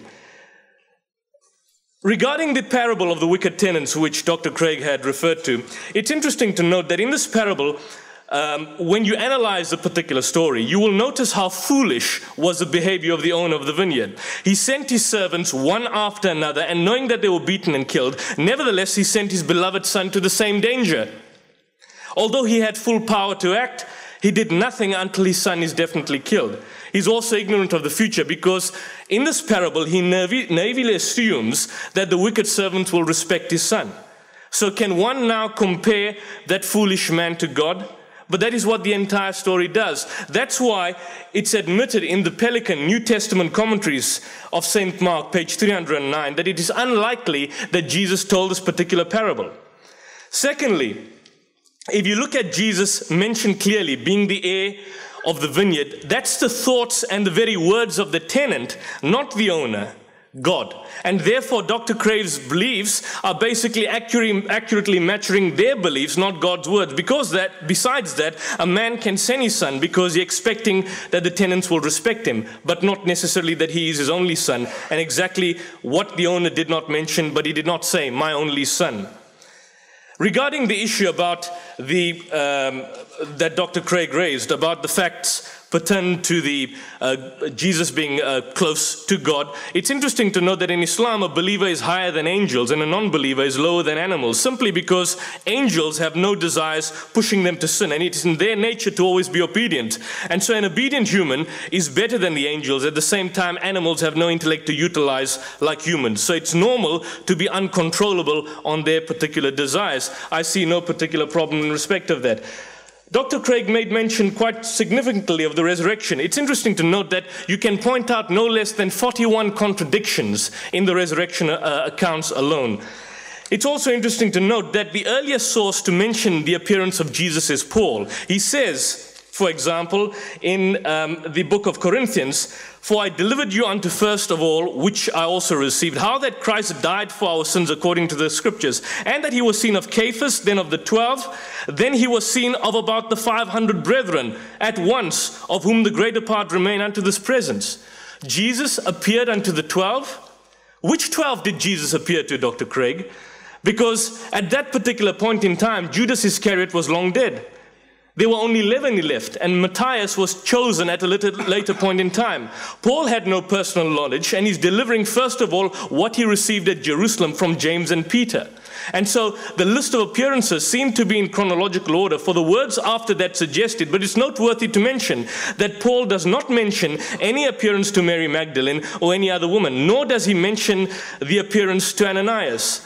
Now, the point is that Paul would not have omitted to mention this proof in support of the fact of resurrection if he had known of it, for he was out to establish that particular fact. And so he says that if Christ be not risen, then our preaching is in vain and your faith is in vain. So it follows as a matter of course that James and Peter must also have been ignorant of those particular facts. What does Dr. Craig say about the 40 so-called contradictions that exist in the resurrection accounts? And I can point them all out. Does Dr. Craig deny that these contradictions do not exist? Does he subscribe to the idea of the inerrancy of the New Testament? What does he say about the fact, importantly enough, that, for example, in Matthew and Mark, the discrepancies regarding the instructions to the woman are that they were directed to inform the disciples that Jesus had gone before them to Galilee, but in Luke there is no such injunction at all, and in John we find no words which could even seem to answer to the command in Matthew and Mark. The persons who came on the sepulchre on the morning of the resurrection were in Mark, Mary Magdalene and some other woman. In Matthew, only the two Marys. In Luke, the two Marys and also some other woman. In John, only Mary Magdalene, to whom, however, Peter and the beloved disciples are added. In Luke, Peter alone went to the sepulchre. So that particular passage seems to be spurious and seems to be interpolated to harmonize with Paul. So I don't think it's a red herring to introduce the issue of the resurrection at this particular point in time when we're dealing with solely the divinity of Christ. If you are saying that the resurrection vindicates the radical claims made by Jesus, but then you're going back to the whole argument which we raised earlier on, that in that case, why would God want to raise him from the dead? Because you are conceding that Jesus died as a blasphemer. You cannot now say, well, look, he never made his blasphemous points. You are conceding that he died as a particular blasphemer. And it's quite interesting to note that Dr. Craig admits that the weakest part of his hypothesis is that it is ad hoc in that it assumes that God exists. In other words, it's not a historical hypothesis. It's not a naturalistic hypothesis. It would be so impossible for Jesus to be raised by God. It's only on the hypothesis that God exists can you then submit to the hypothesis that God would want to raise Jesus from the dead. And then we would want to have a God who would want to raise Jesus from the dead. But again, we go back to the issue. Why would God want to raise him from the dead? Why would God want to raise a blasphemer? It's interesting to note that Bart Ehrman, in his discussion about the so-called blasphemous claims in his book, The New Testament, I just have to paraphrase the comments. He said that the claims were not particularly blasphemous. If you look at the context of the New Testament, and indeed the Old Testament, this word Son of God had no divine connotation to it. In Romans 8:14, you read the expression, for as many as are led by the Spirit of God, they are the sons of God. In other words, every Tom, Dick, and Harry who follows the will and plan of God is a godly person. In the language of the Jew, he's a son of God. In Genesis chapter 6, verse 2, it says, and when the sons of God came in unto the daughters of men, and they bare children unto them, the same became mighty men, which are of old, mighty men of renown. God tells, for I will declare a decree unto thee, the Lord hath said unto me, that thou art my son. This day have I begotten thee. In fact, if you have to look at my particular slides here, Ephraim is described as a firstborn. Adam described as a son of God. David described as a son of God. So if the son of God was a blasphemous claim, we would find that, look, in ancient Jewish terminology, this is in fact how Jewish prophets were basically addressed. There seems to be no problem with that. I simply asked a question, show me a particular passage where Jesus says, I am God, or where he says, worship me. Dr. Craig says, well, look, he doesn't have to say that. Well, why not? What was he trying to hide? Was he so afraid of his divinity? Why does he go out of his way to emphasize the opposite? Why does he go out of his way to say, my Father is greater than I, my Father is greater than all, I can of my own self do nothing, as I hear I judge and my judgment is just. Why does he do the opposite? All the time, at every single particular passage. In respect of the issue of pagan mythology, it's interesting to note that you'd find Sol Invictus, for example. Dr. Craig says you cannot appeal to pagan mythology or try and find those particular parallels. But people like Sol Invictus, this ancient sun gods, Mithraism, look at these individuals. When were they born? On the 25th of December. When did they die? What miracles did they perform? In fact, Bart Ehrman, makes reference to an individual called Apollonius, who predated Jesus, who had some similar characteristics to that exhibited by Jesus. So I think that in the rebuttal, Dr. Craig has not answered any of the points that I had initially raised, nor did he deal with the most important question about what capacity did Jesus adopt when he died on the cross? Did he believe in human faith in God's power to raise himself, or did he have the infallible divine knowledge that he would be resurrected? Thank you.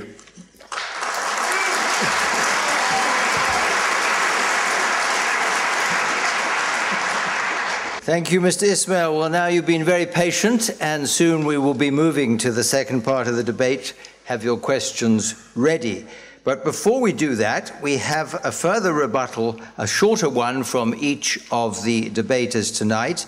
The time has come to isolate the issues and distill the issues, and I want to ask Dr. Craig to deal with two questions raised by Mr. Ismail. First of all, where is the doctrine of the Trinity found, if it's there, in the Bible, God in three persons? I think we need an answer to that. Secondly, the question that Mr. Ismail raised in his concluding sentence, as he was faced with the board saying stop, did Jesus know that he would be raised from the dead? If so, I think Mr. Ismail concedes that is evidence he was God. Dr. Craig, your second rebuttal.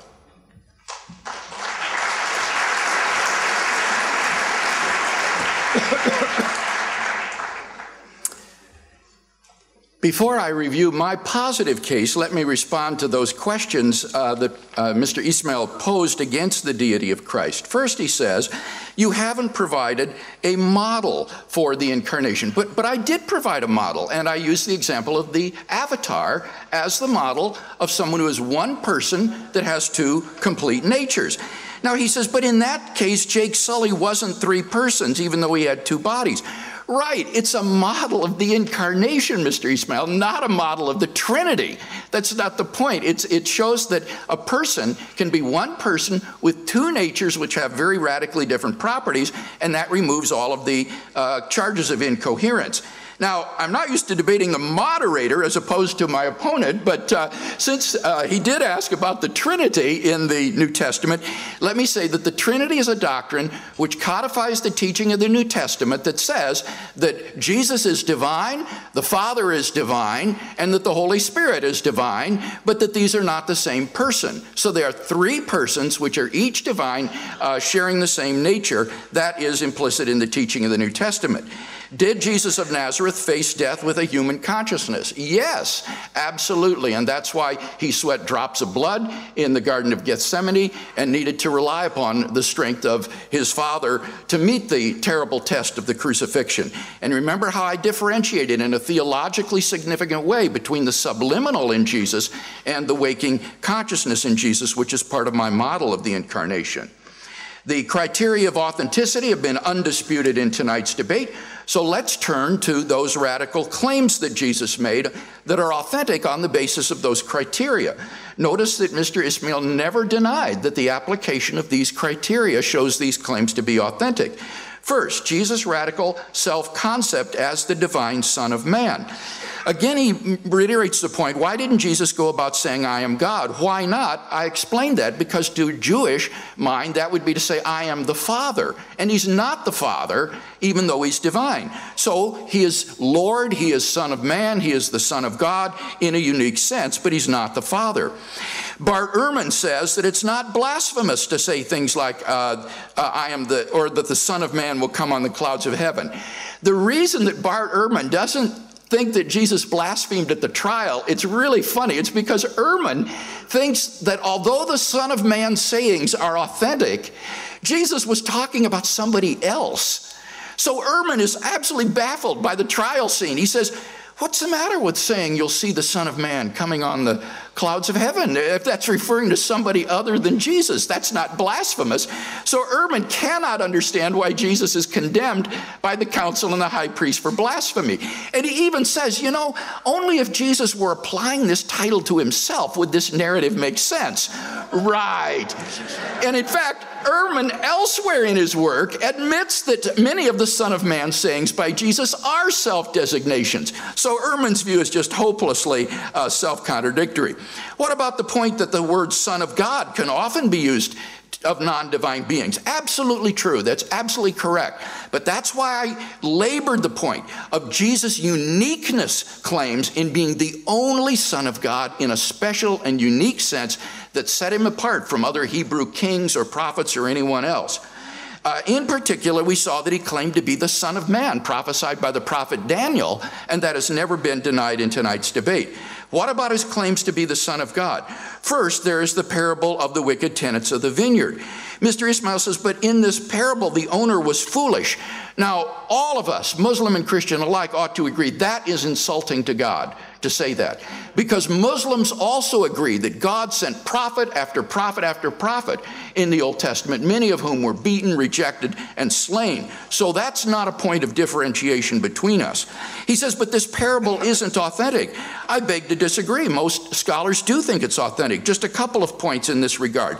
First, the absence of the resurrection of the slain son suggests that this is not a parable that was invented in the later church, which believed in Jesus' resurrection.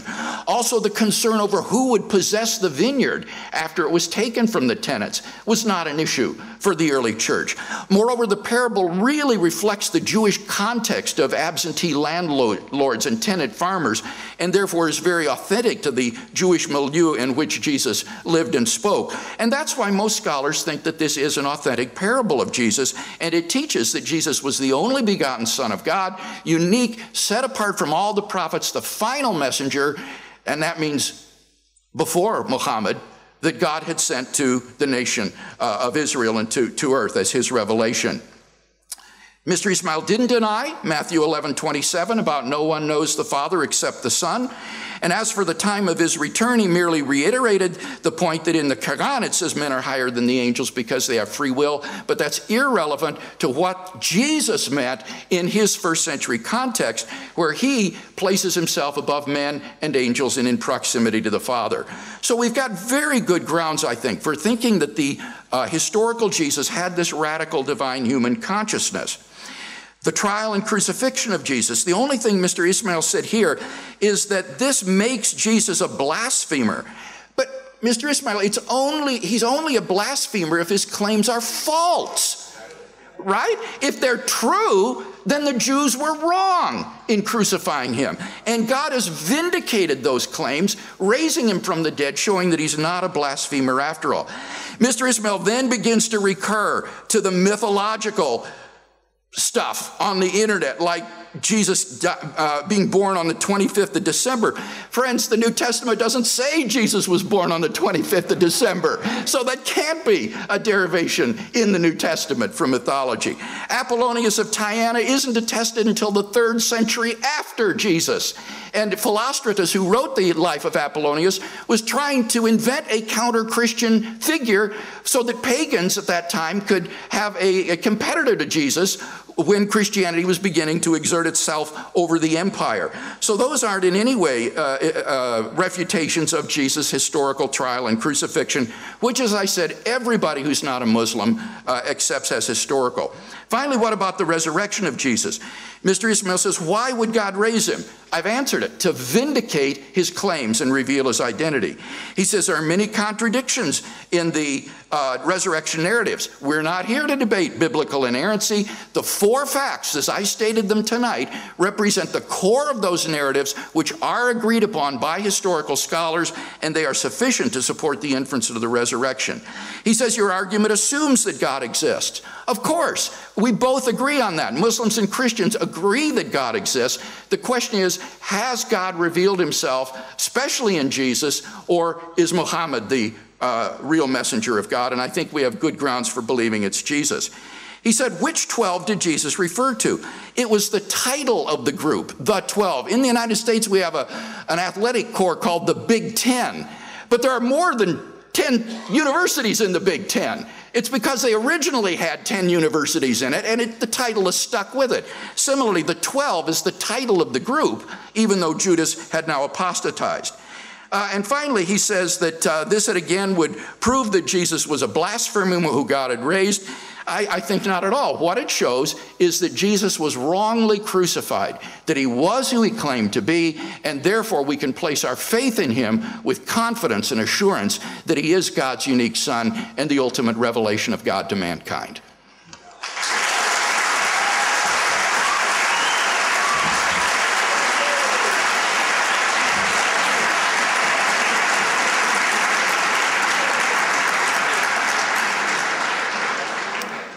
Thank you very much, Dr. Craig.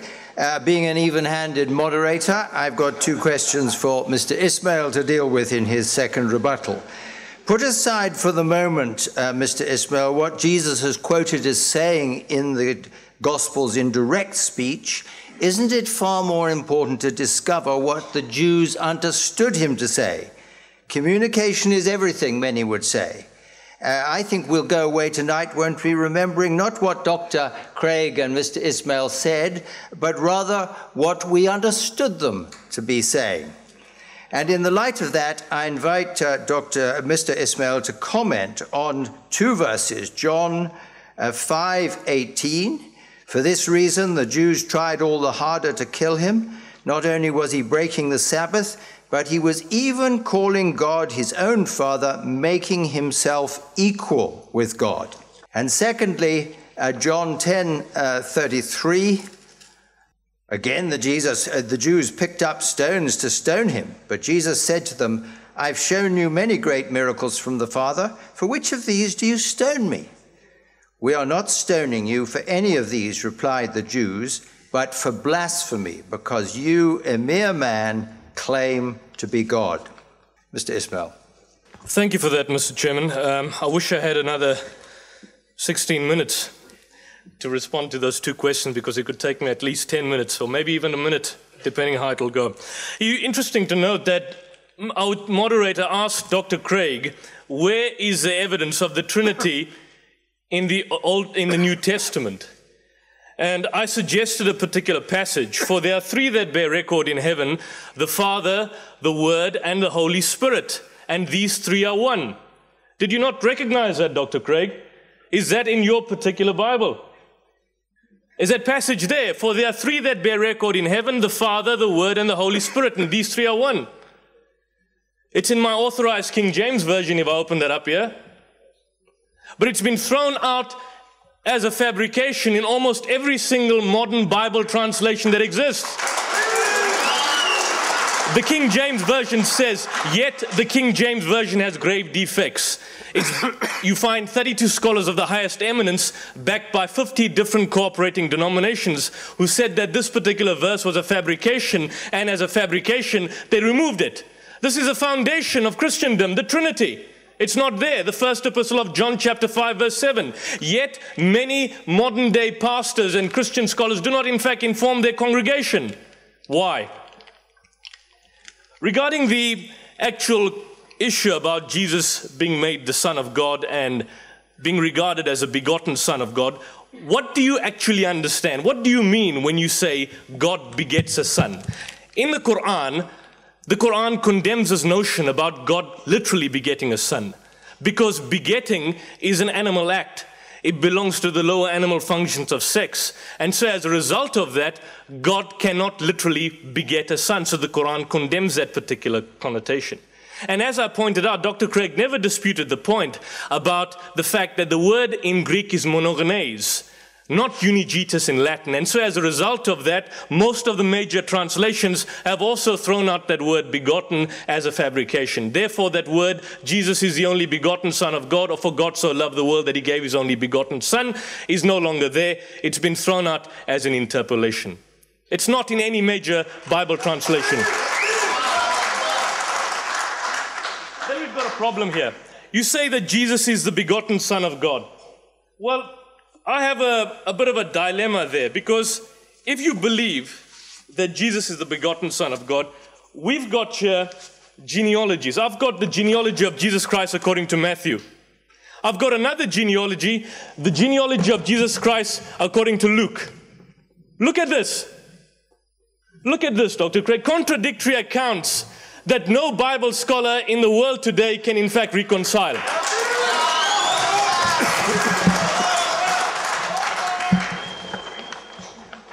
So if Jesus is the begotten Son of God, then why invent a genealogy for him?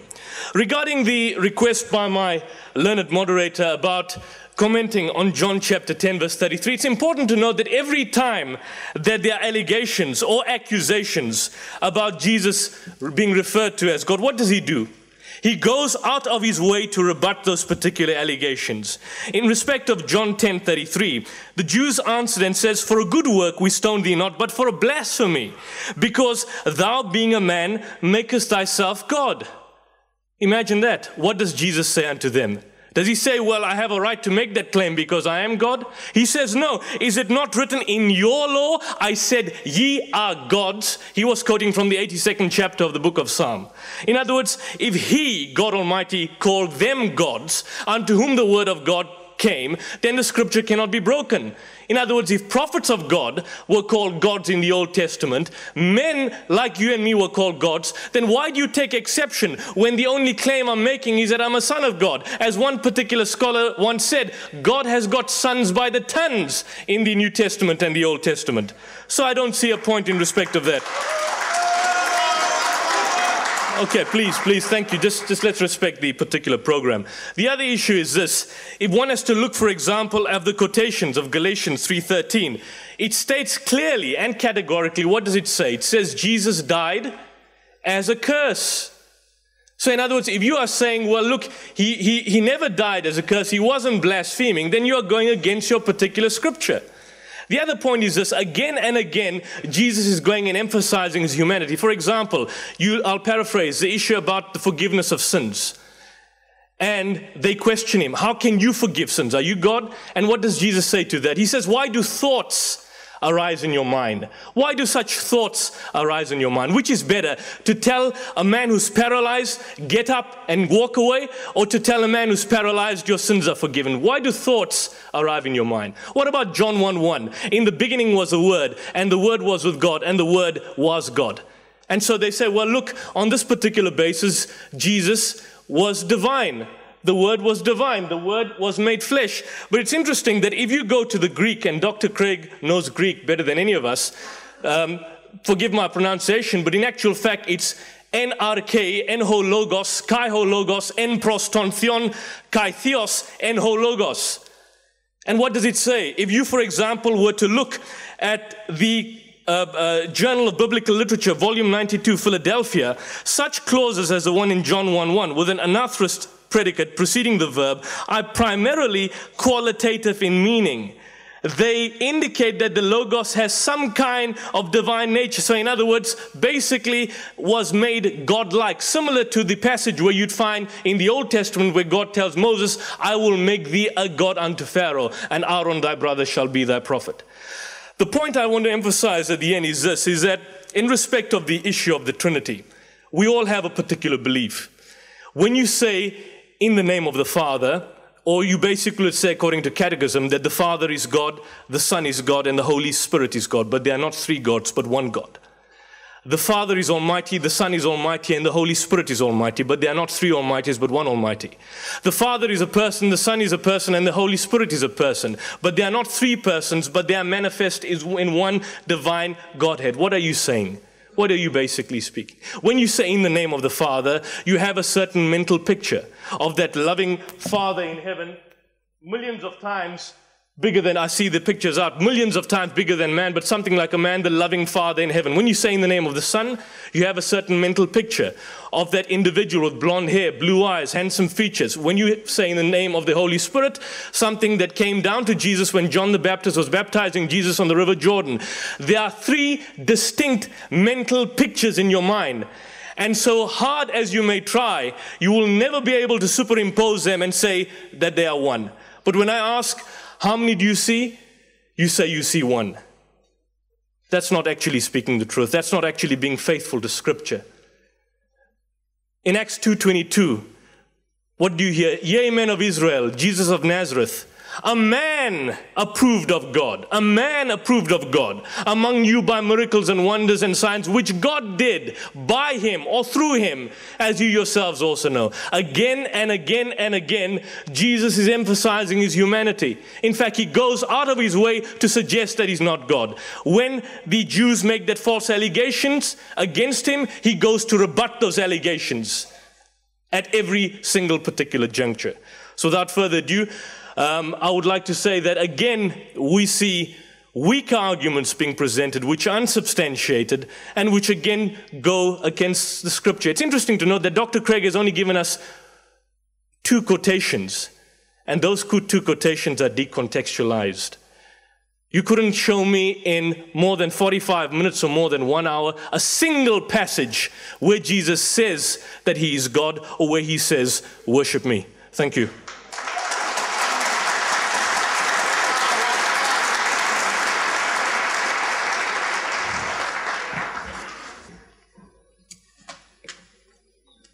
Well, I was disappointed that in Mr. Ismail's last speech, he decided to desert the issues that have been on the table this evening and instead begin throwing red meat to the Muslim partisans in the audience tonight. And those of you who are Muslims and who applauded the points he was making really ought to be very ashamed of yourselves, because those are not the issues tonight. We're not here to debate biblical inerrancy, the genealogies of Jesus, or whether or not the King James Version represents the original autographs of the New Testament. Those are silly points. What we are talking about here is the self-understanding of this man, Jesus of Nazareth, that you yourselves recognize to be a great prophet, and therefore whom you must believe as to what he taught, and then whether or not God raised that man from the dead to vindicate those claims. Now, in his last speech, Mr. Ismail made a great deal of certain passages in the New Testament, such as God's only begotten Son and so forth. Let me simply read to you some of the passages in the New Testament that refer to Jesus as Ha-Theos, as God. John 1:18, the only God who is in the bosom of the Father has made him known. John 20:28, my Lord and my God. Romans 9:5, Christ, who is God over all. Titus 2:13, our great God and Savior, Jesus Christ. Hebrews 1:18, of the Son, he says, your throne, O God, is forever and ever. 2 Peter 1:1, our God and Savior, Jesus Christ. 1 John 5:20, Jesus Christ, who is the true God and eternal life. The testimony of the New Testament is that Jesus is divine. He is God. Now, what about these Trinitarian passages? The New Testament is replete with multitudes of Trinitarian passages. They're not dependent upon the verse in 1 John that he quoted. For example, consider 2 Corinthians 13 and verse 14.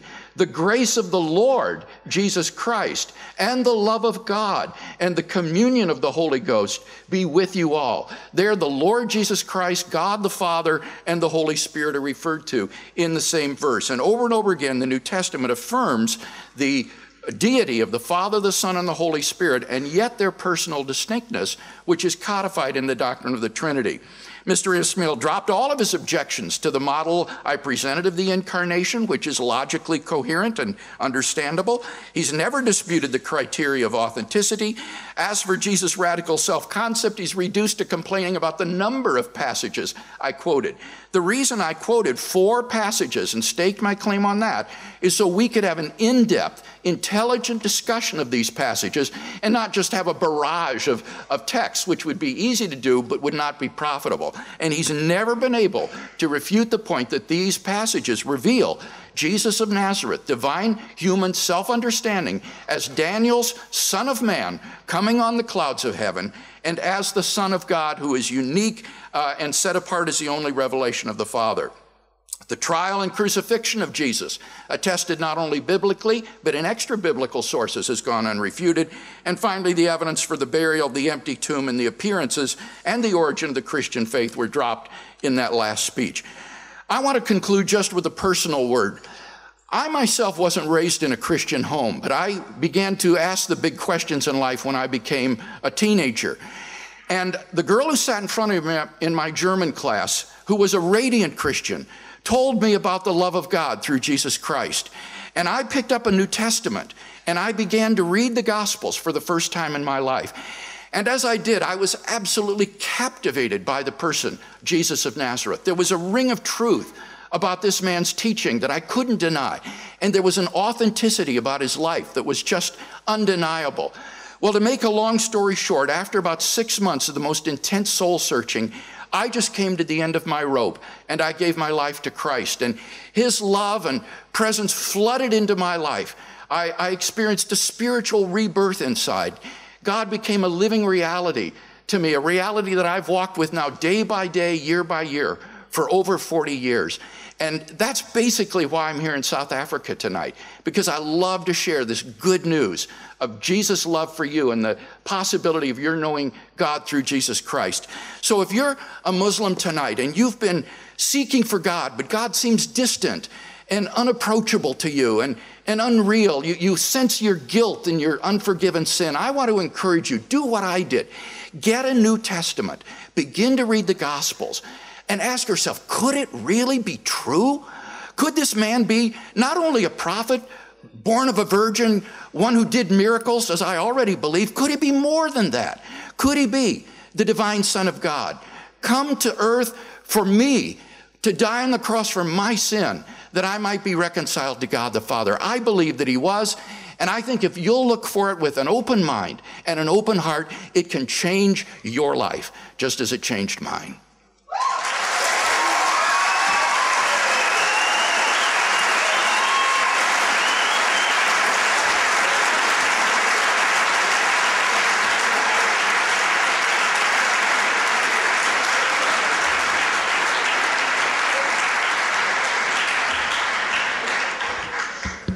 Mr. Ismail has the last word on this part of the debate. His closing statement, 5 minutes maximum, please. Thank you for that enlightening last experiential that you gave us, Dr. Craig. It's also good. I met a Hindu friend of mine some time back that gave me a similar experience that he had.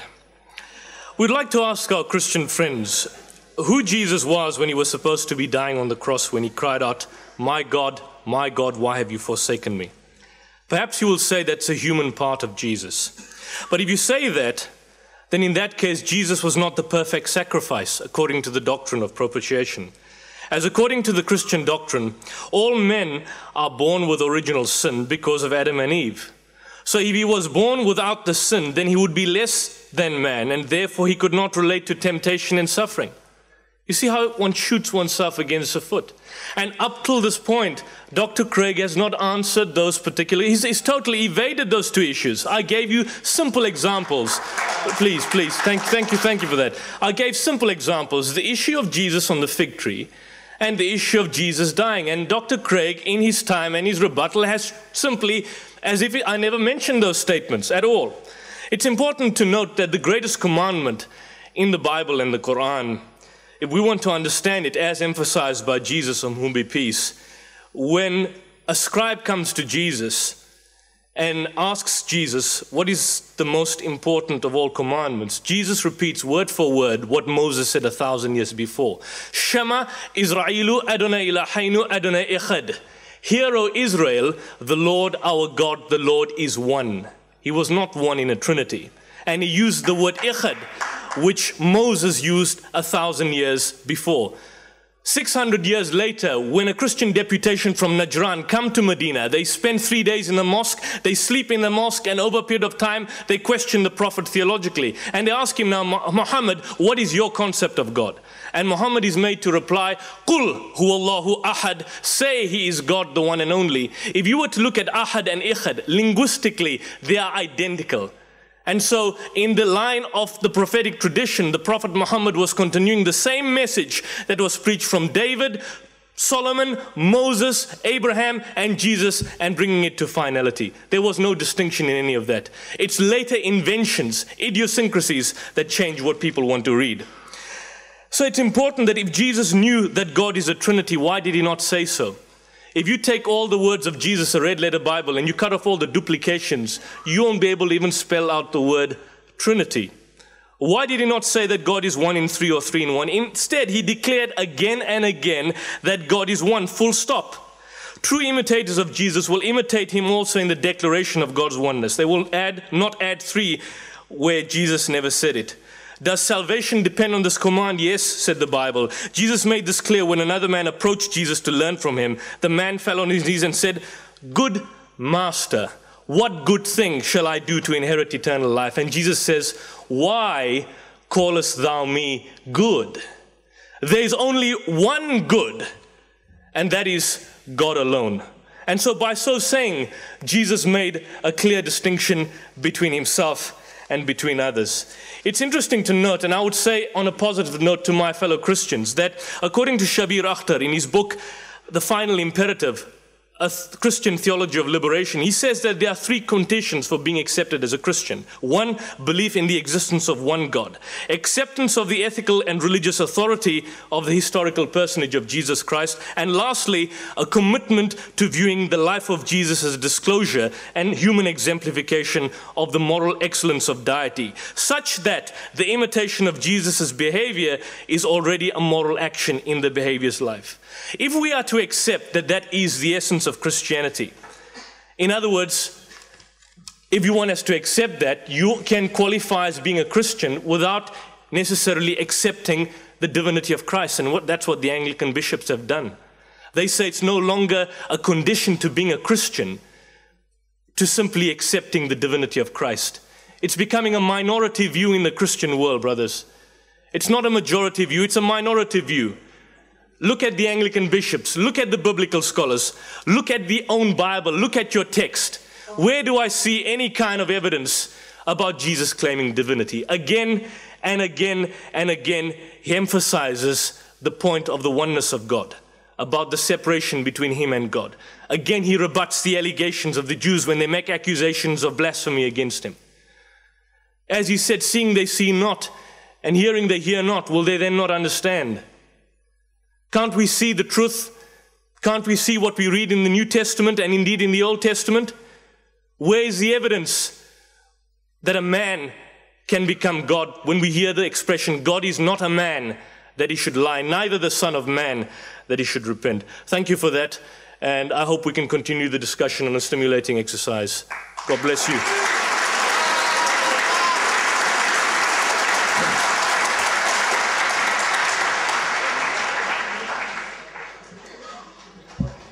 Thank you very much, Mr. Ismail.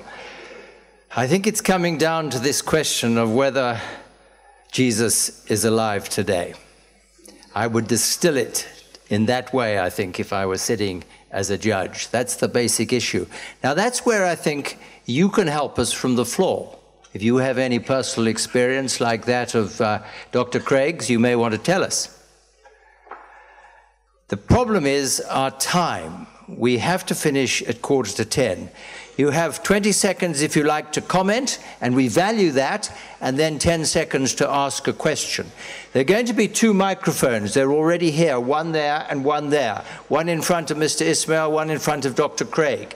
Please choose which debater you would like to question, and go to the appropriate microphone. If you want to question Mr. Ismail, come to this one. Dr. Craig, that one. And then I will alternate in taking questions one to the other. The questioner will have 1 minute to answer, and the other lead debater will have a moment or two to respond to the comment made by the one answering the question. Is that clear? Mr. Ismail, my question has to do with your claims concerning mythology. How would you deal with a similar accusation lodged towards Islam? That is, can we not argue under the same conditions that Islam is simply a derivative of the Gnostic Gospels, the Infancy Gospels, since they are a late edition? And how do we reconcile that with the claims? Because I think that your accusations against Christianity can also be turned against Islam. Thank you, Mr. I think the Gospel of Thomas, and Dr. Craig could correct me on that point, you find passages which refer to Jesus assaulting people, Jesus behaving in manners which basically contradict his entire prophetic behavioral patterns on earth. So what the Quran would do is that it would basically, if you find, for example, parallels existing in Gnostic Gospels, then I would, with similar reason, suggest that how do you reconcile the fact that in the existing Old Testament, and indeed in the New Testament, you find, for example, parallels with the epics of Gilgamesh and the Code of Hammurabi, with ancient texts. Many particular scholars, modern-day scholars, would suggest that some of these particular writings cannot entirely be rejected. That's why even the existing Gospels draw some of the information and the material from that. In respect of the issue of the quotations given by Dr. Craig pertaining to the passages found in Surah Maryam, I mean, those particular passages are used to convey certain moral points, certain moral systems. For example, his first miracle in the Quran, where he basically defends the false accusations against his mother. The first miracle in the Bible is you'd find him, for example, turning water into wine. So more often than not, you find that sometimes even from the Quranic point of view, these passages are there to convey certain moral points and value systems. But I don't have any kind of criteria. One cannot just simply reject passages just on the basis that the Gnostic Gospels, or they come from the Gnostic Gospels. When did the New Testament come? I mean, when was the first earliest dated New Testament? It was in the 8th century. 10 seconds, Yusuf, please. Thank you. Thank you. Dr. Craig, do you wish to respond? You have 1 minute if you do. Sure. The point that I was making there was that when you compare the Quran to the New Testament as a historical source for the life of Jesus, it's just incomparably poorer. It comes 600 years after the event, written by a man living in Arabia who had no independent source of historical information, and he unwittingly picks up these demonstrably legendary stories from the apocryphal Gospels. And the Quran doesn't so much correct the Infancy Gospel of Thomas as it simply excerpts from it and repeats these miracle stories about the boy Jesus, thinking that these are historical and not knowing that in fact these are legendary forgeries that arose 200 or 300 years after Christ. That was the point I was making. Thank you, Dr. Craig. Now a question to Dr. Craig from the lady on my left. Dr. Craig, I would like to know, if Jesus was a Christian, a Jew, when did he become a Christian? If Jesus was a Jew, when did he become a Christian? Is that the question? Yes. He never became a Christian. Okay. Jesus was Jewish through and through. All the disciples were Jewish. The early Christianity was Jewish. It wasn't until Antioch, in the city of Antioch, that people called these Messianic Jews Christians. And what does that mean? Well, Christ is the Greek word for Messiah. And so they were called Messianics. Messianic followers of Jesus. And many Jews today, I was just in Israel last year, call themselves the Jewish equivalent. They call themselves Messianics. So Christianity is from its earliest roots Jewish, right through and through, but the Jews, the rabbinical Jews, that is to say, eventually rejected these Messianics and said, you can't be part of the synagogue, and they anathematized them and kicked them out. But I, in a sense, consider myself more Jewish than many modern-day ethnic Jews who are atheists or agnostics and don't believe in God. Thank you very much. Next question. Oh, sorry, could I have a reply to that? Thank you. Yeah, in respect of the issue 30 seconds.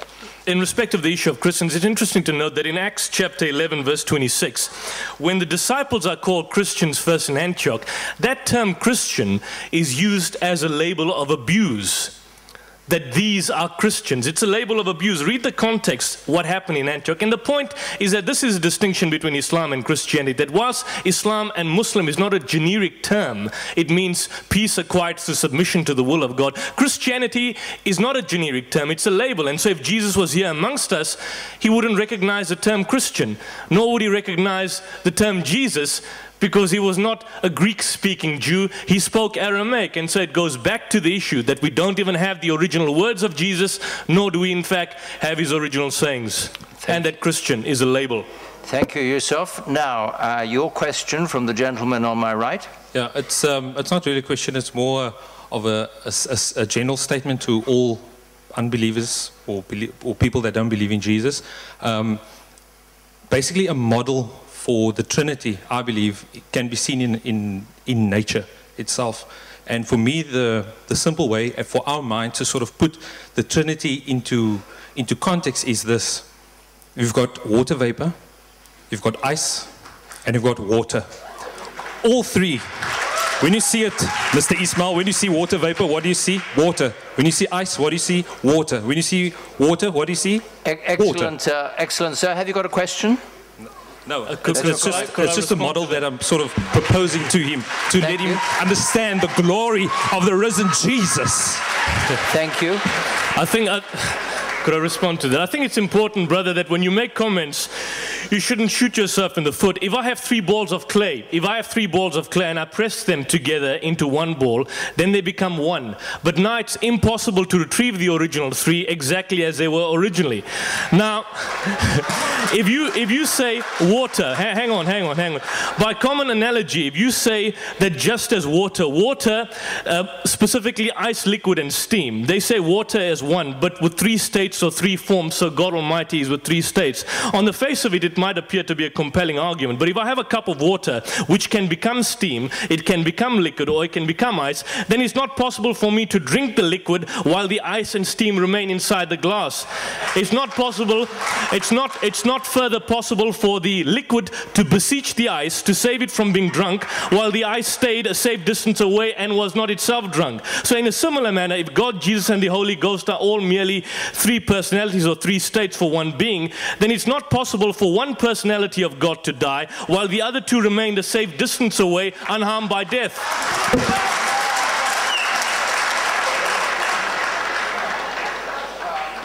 Dr. Craig?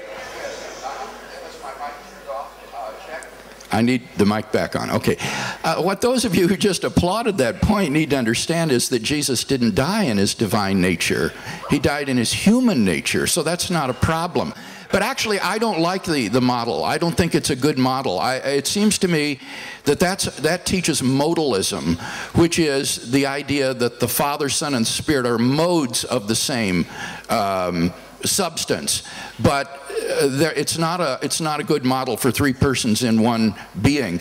Now, I have been told by a chemist that it can be a good model for the Trinity because there's apparently a something in physics or chemistry called the triple point, where he says that H2O can exist simultaneously as steam, water, and ice. Now, I haven't checked this out, but those of you who are interested might look into the chemistry of the so-called triple point in physics to see if whether that's possible. In that case, I think it would become a good model, but barring that, it seems to me that it teaches modalism rather than orthodox Trinitarianism.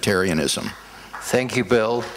Now, next question for Dr. Craig, the gentleman at the microphone. Okay, thank you. It's not really a question for Mr. Craig, because we have noticed that most of the questions from Mr. Ismail went unanswered. That's why I would like just to bring something to him, like some answers to all these questions. Because he hasn't get the answer by the why Jesus is called him saying Son of Man, because when we go to the Hebrew, we see that Son of Man is being Adam, and looking at the genealogy of Jesus Christ in the book of Luke, it's been a choice to Adam, why Jesus has been twice to Adam. We have to understand that Adam, after the fall, he has been cursed. So there was a curse. That's why Jesus has to come to die in order to remove that curse. And when Adam sinned, the Bible said that they were twice in fig leaves. What we know that with the leaves, when the sun strikes you, it gets dry. But the Lord decided that, I don't have a question, I have just to bring something to that. And things like, that's what we see that the Lord killed an animal. And by revelation, we see that that animal is a lamb. Because if we go to the book of Proverbs, chapter 27, verse 26. I'm sorry, sir, your time is up. Have you got a question? No, no, no, I just want to add to what has been said. Thank you so much. Do you want to respond to that, Dr. Craig, or should we move on? No, right. We'll move on to the next question to Dr. Craig this side. From the floor side, this is not a statement and applause session, this is a question and answer session. So if you're in the row and you do not have a question, and that question needs to be restricted to under 30 seconds, if you do not have a question that meets that criteria, then I require you to sit again. Thank you so much. Yes, thank you. Madam, come ahead. So mine is a question. Excellent. To both. Mr. Craig and Mr. Yusuf, and really to all of us. What tonight is, I was worried about it at the beginning, but it's made me think about, and I want to challenge you to think about the significance of this evening is going to be seen in the way we talk about what happened tonight, tomorrow, the way we talk about it tomorrow and the next day. And what does it show about our understanding of God in the way we will talk about it? And if it, to me, I was wondering, does it show a God distant and wanting to win and score points and make cheap score cheap points? Or does it show, in the way we respond to this evening, a God who is loving and serving and showing more? I wanted to, because we brought up so many parables, I wanted to just raise that parable about, which is told of a father who had two sons. Yes, thank you. Well, we know the parable, and Dr. Craig and Mr. Ismail can respond to that if they want to. Dr. Craig. I would just say that I second your concern, and I hope that my closing statement made it evident that I'm not here just to win cheap debating points, but I'm here to proclaim the good news of the gospel and the love of God. Thank you, Dr. Craig. Could I just say one thing? Yes, sir.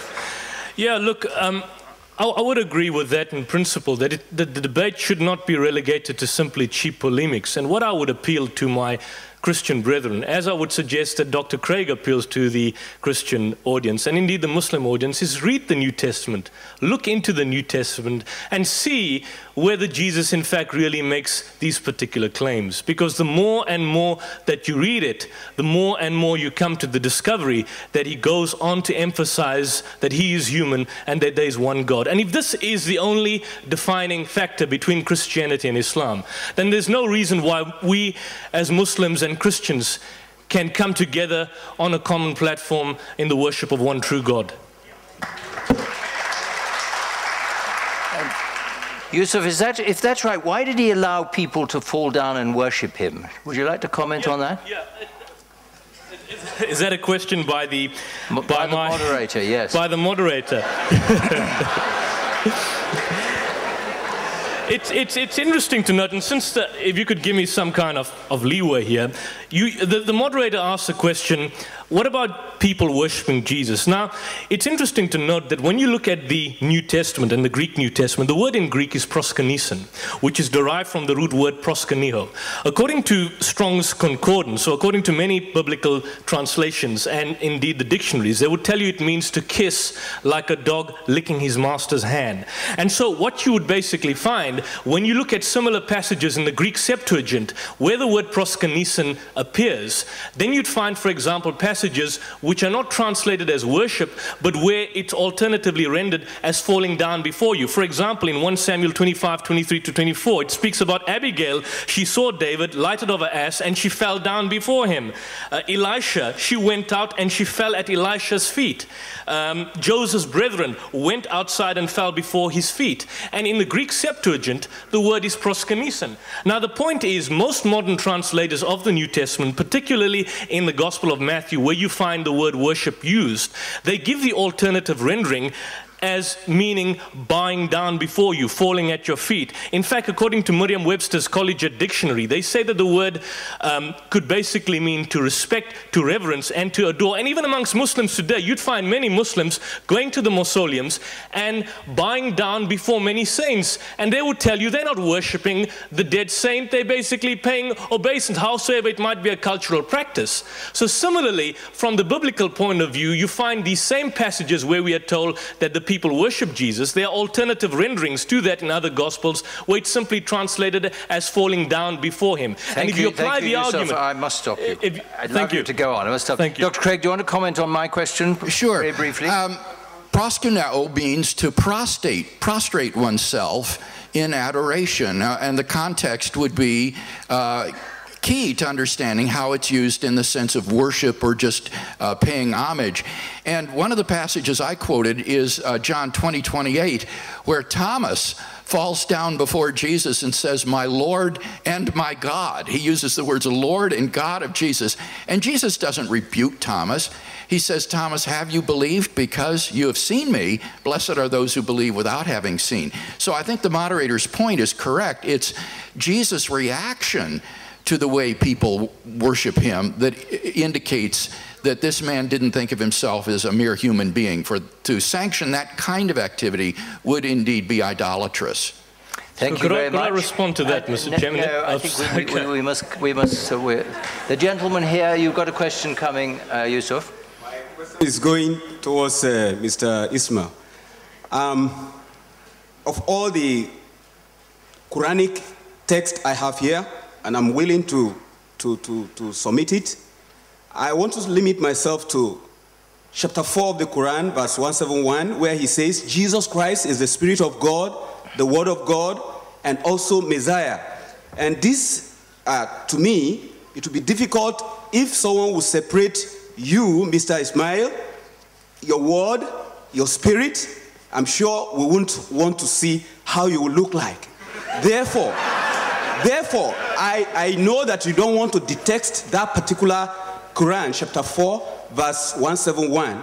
Not only that, if God is the only one that can save, and Jesus Christ is the only one that is referred to as Messiah, Masihi in Arabic, why wouldn't we baptize you if you want?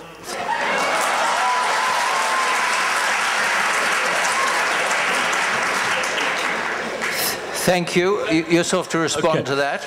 Thank you for that, brother. In fact, the quotation, Surah 4, verse 171, actually goes against what you're trying to imply to the audience. What does it say here? Look at Surah 4, 171. It says, "O people of the book," it's addressing you, sir. It says, "O people of the book, commit no excesses in your religion, nor say of God aught but the truth. Christ Jesus, the Son of Mary, was no more than an apostle of God." In other words, it's saying that he was not God. So I can't see how you're using that passage to prove that he was divine. It says Christ Jesus, the Son of Mary, was no more than an apostle of God, and his word which proceeded from God. Now, when we speak about Jesus being the Word of God, we believe that each and every single human being is the Word of God. Why? Because in the Quran there is a proclamation which says, "Kun fayakun," be and it is. It is by the will, the power, and the Word of God that each and every single human being lives here. And so if Jesus was the Word of God, then he would be no different from us. Regarding the aspect about Jesus being the Messiah and why don't we accept him as God. Well, what do you say about the fact that in the Old Testament, you find in Isaiah chapter 45, verse 1, God tells David, "Thus said to his anointed Messiah, Cyrus, a pagan, with your right hand shall you subdue nations."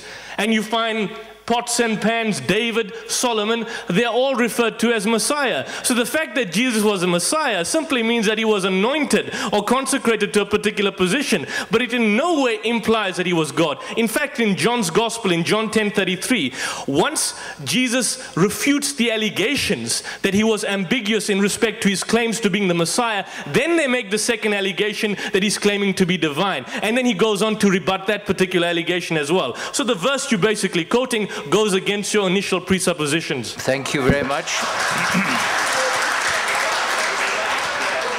Well, Bill? Yeah, I think we've got to hear Dr. Craig now. Thank you very much. Responding there. I agree that the Quran does not teach the divinity of Jesus. I just think that it's mistaken in so doing. And that's why I don't, one of the reasons I don't regard the Quran as a revelation from God, because I think it's got it wrong about Jesus. In particular, it's got it wrong about the crucifixion. The Quran says they did not crucify him. They did not kill him. And that is just historically demonstrably incorrect. So I think that Muhammad, though in some ways a great religious leader in that he promoted monotheism and the oneness of God against the pagan polytheism that was in Arabia at that time, I think he went off the correct path when he denied the deity of Jesus and began to condemn Christians to hell for their blasphemous beliefs that Jesus is, in fact, the Son of God and is divine. So the case that I've presented tonight is an attempt to show why I think it's more rational to be a Christian monotheist than a Muslim monotheist. Thank you, Dr. Craig. I'd like to take one more question. I think it's this side, Dr. Craig's side. Yes. Good evening. Welcome, Dr. Craig. Thank you. I am a little bit quarreled why you didn't tackle the question by Brother Ismail about the development of the Testament, the Gospels. We know, for example, that there was political strife in the Roman Empire at the time. And clearly, this seems to propound the Roman paganism of the time. And this is all that you're proving here tonight. So with the Gospels developing the way that they are, it doesn't say anything about worshipping God. It just brings in Jesus as, I think you previously mentioned Mithra. I think we've got the question, Dr. Craig. Yeah. Well, the reason I didn't talk about the synoptic problem or the development of theology within the Gospels is because it wasn't relevant to tonight's question. Tonight's question was identifying Jesus. Is he man, that is to say merely man, or is he both God and man?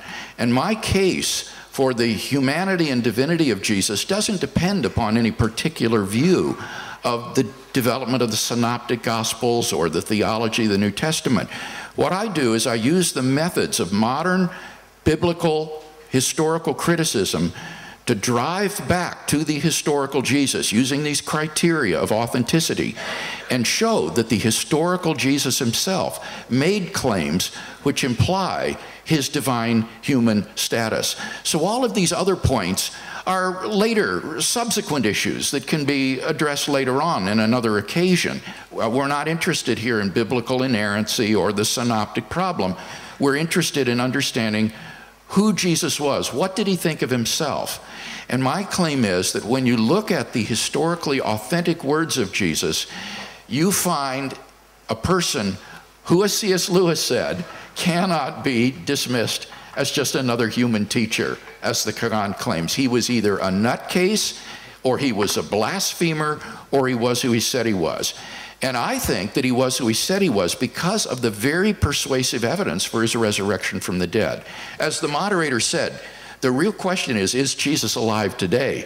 If he has risen from the dead, then he must have been who he claimed to be. And so that's my case. It's resting on these two points, and these other points, though interesting and important, are points for another day. They're not relevant tonight. Thank you very much, Bill. And finally, from Yusuf. I think the question cannot be dismissed because it's an important issue. The synoptic problem is an important issue. As it's a source. It's a source of the whole debate, not so. Well, it is a source because I basically pointed out, which Dr. Craig never denied, which scholars throughout the world state, that the Gospels are not historical accounts, but basically they are apologetic works to prove certain particular theological motifs. And as I showed you earlier on, that there was a development in Matthew's Gospel. You'd, for example, find a particular view of Jesus, which was humanly. And as you go from one Gospel to the next, you find an evolved idea, an evolved concept of Jesus. The other point about the statements and the radical claims made by Jesus, all those claims where you want to prove or assume or adduce the divinity of Christ, you have to read into the text. It's implied. In other words, he says to the high priest, "Are you the Christ, the Son of the living God?" And he says, "Yes, I am." So it basically is an implication, and you have to read into that particular interpretation. And so in light of that, that's why you find someone like William Ellery Channing, who had to go out of his basic way to suggest and conclude that we do not find in the epistles a trace of the strange phraseology where Jesus says, "I speak this as God and I speak that as man." It was not needed in that particular day. It was demanded by the errors of a later age. And if it was demanded by the errors of a later age, then in other words, for the purpose of reconciling certain passages which a just criticism can in a great degree express, then you have to basically invent a hypothesis, far more difficult and involving a gross absurdity, in order to prove that Jesus was God. Why not go back to the Quranic point of view and the New Testament, where Jesus proclaims that he's human and he goes out of his way to emphasize his humanity? Thank you, Yusuf, very much. For more, go to reasonablefaith.org.